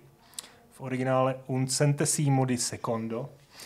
Vy jste to v životě určitě o tom neslyšeli, že? Já jsem myslel, že vybalíš něco jako gorobílýho psa. Nebo hrdinou toho seriálu je Gustavo Tény. To by vás byste mohli znát, možná ne. Já, jestli bych mohl pokračovat ve stejný úrovni vtipu jako Jirka, tak to byl starýho Tényho syn. OK, kluci, to dobrý. Já tady poznávám pořád, jako tady učím nový věci, už jsem tady po třetí a jsem rád, že pořád mě dokážete ještě překvapit. Tak zkrátka tohle byl fenomenální sjezdový lyžař. Aha. V době, který posléze trénoval Alberta Tombu. To už já ale znám. A to jako díky Bousek, ale to už jsme o 20 let dál. Tady už jsme se chytli. No, já jsem říkal, že to bude pro vás těžší. No, kdyby si řekl třeba Girardelli, tak já bych věděl. Ale to seš furt o 15 let dál. Tak já nevím, Ingemar Stenmark, možná to jméno vám něco říká. Ten už byl možná těsně po... No, tak tenhle seriál se objevil prostě v 80. letech v televizi, kde běžely jenom komunistické, nebo prostě socialistické agitky, inscenace, bakaláři a podobné věci. A najednou tam byl 5dílný seriál. A to je voližaři, jako o závodníkovi. Voližaři, o závodníkovi. To je docela originální námět. A je prostě o tom, jak italská reprezentace nějak má problémy prostě v nějaký sezóně, trénujou, snaží se vyhrávat. Nebudu pozazovat dál, není to vlastně to podstatný. Někdo mi to připomněl na Facebooku, jeden z mých přátel facebookových se zmínil prostě o tom seriálu, já jsem utíkal na YouTube, zaťukal jsem tam tu setinu sekundy, myslel jsem si, že tam podívám na nějaký trailer, nebo na nějaký třeba prostě jednu vystřiženou scénu, nebo něco. Je tam celý film v českém dabingu, přátelé, jo? No to znamená, ono to teda původně to vyšlo jako 50-minutových dílů. Tohle to je nějaká jako bohužel hodně zkrácená verze do nějakých hodiny 3/4. Ale jako byl jsem z toho úplně nadšený, jo. Protože ten seriál samozřejmě, když se teda vysílal v 80. letech, když jste na něj koukali, bylo vám 7 let a mohlo vám být třeba i 20, tak prostě jste byli fascinovaní tím, že tam vidíte sjezdovku, na který jedete díl než 50 vteřin prostě. Jo, že tam vidíte ty obrovský kabinkový lanovky, Vidíte tam krásný ženský módu, prostě, kterou jste v životě neviděli. Ten sníh prostě byl bělejší, než prostě sníh, který jste viděli. No a ten Manchester, že jo? A ten Manchester. Ty vado. To je jedna věc. Druhá věc je, že prostě i na dnešní dobu, a to samozřejmě může ze mě teď jako mluvit ta nostalgie, to uznávám, i ty záběry z těch závodů vlastních jsou prostě neuvěřitelný. Jo? Tam prostě natáčeli, a to fakt 80. leta, to znamená, tam jsou třeba vidět, jako jak fakt jedou na stopky, jak ještě počítají na nějakých starých počítačích, dávají do systému prostě jako ty mezičasy a podobně, jo? Že to fakt byla doba před nějaká digitální. Ale jako ty záběry natočili prostě zpomalený záběry na skoky, tam jde vlastně o tu, no, nebudu to zlomí se koleno, prostě No něco tam je o nějaký zranění, ale to nechci říkat, protože třeba se k tomu nějaký jako starší pamětníci si to připomenou. Asi ne, nepustíš. A nemusíš to tady. Ale já musíš to plechovou kavalerii třeba, jo, jako kterou prostě jako když mám tady mluvit o nějakých jako starých věcech, a tohle byla úplně jako bizár socialisticky. Takže proč bych nemohl sledovat takovýhle skvělý film, který tady popisuje. Jo, takže ale tam jsou třeba záběry, kdy prostě tady jede ten sjezdař a za ním je kamera, která se hejbe za ním, jo. Prostě na televizní vlastně film, já nevím, možná to prostě tam bylo v kinech. Nevím, ale je to fantastický. Jo, mezi tím jsou prostě věci, které jsou jako trošku divný, ten trénink a tak dál, jako nebudu to nějak to. Takže jako nad tom je to, ty Alpy jsou jako nádherný a ten Gustavo Teni, který vlastně tehdy byl nějaký čas jako opravdu elitním sjezdařem, jedním z nejlepších, tak on tam hraje vlastně hlavní roli. Nebudu říkat, že hrál jako Salieri, to prostě asi ne, ale jako jako byl velmi slušný, no. Není to nejlepší ani herec všech dob, jako Douglas. Michael Douglas. Tak to je nejlepší herec všech dob. Já se spokojím s tím, jestli chce... Nehrál ve Star Treku žádný. Jestli Gustavo se nenavážel prostě jako Gwyneth Paltrow do Michaela Douglase, tak já myslím, že jako ho dokážu respektovat, že je prostě recognized. Jo, takže prosím vás, jestli máme opravdu, jestli si pamatujete tady tu věc a Ježiš, někde z hlavy... My nebudeme vědět, teď všichni nám tam napíšu, jaký jsme blbci prostě. Čekám na jednoho, dva zpřízněný duše, který mě prostě řeknou Honzo. Ano Honzo, seš moje krevní skupina, prostě je to tak. Já nevím, jestli jsem si zafixoval takhle něco staršího a že bych to sledoval v té době, nemyslím zpětně, to se nepočítá, než jsou věci právě jako Goro, Bílý pes a takovýhle. No vlastně jako jo, Vlka zajíc, na kterou jsem koukal už 8. Opičí král je hodně dobrý příklad, přesně, protože to je věc, kterou by dneska už nikdo nesledoval, ale ani se jako zeptal Majovky, nebo jako teda jako všechny ty Vinetůové jsou taky hodně jako starý v zásadě. No tak to jsou 60, ale tak ty právě nebyly aktuální, když my jsme je prvně viděli. Já jsem se takový jako že v tu dobu to bylo takhle, jako aktuální, ale to by muselo být něco z konce 80. začátku 90. Tak já třeba miluju jako fakt jako retrofilm, když ale to jsou jako z mýho pohledu, když já byl malej, to znamená 90, jo, a tak dál. Karate Tiger, : neustupuj, nevzdávej se. Jo, já jsem prostě viděl, měl jsem natočit, možná ještě pomalu natočit nějaký VHSC s takovým tím jako ještě dubbingem, kde je v originále slyšet, jo, co tam na pozadí. Jo, a teďka jsem se koukal na YouTube, to jde i najít i v češtině, ale už jako s dobrým dubbingem. A říkám, no, to není úplně ono, já tam prostě potřebuji slyšet. Rychle odubbingovat. No, rychle dubbing. Takže to jsem třeba jako úplně jako miloval, když jsem malej, no. No, hele, nostalgie dost a konec, protože čas nás tady tlačí ke zdi, doslova a do písmene. Takže na čase to jako nemilosrdně utnout, ale za setinu sekundy jako perfektní tip na závěr. Díky a to je všechno. Mějte se krásně. Ahoj. Ahoj. Ahoj.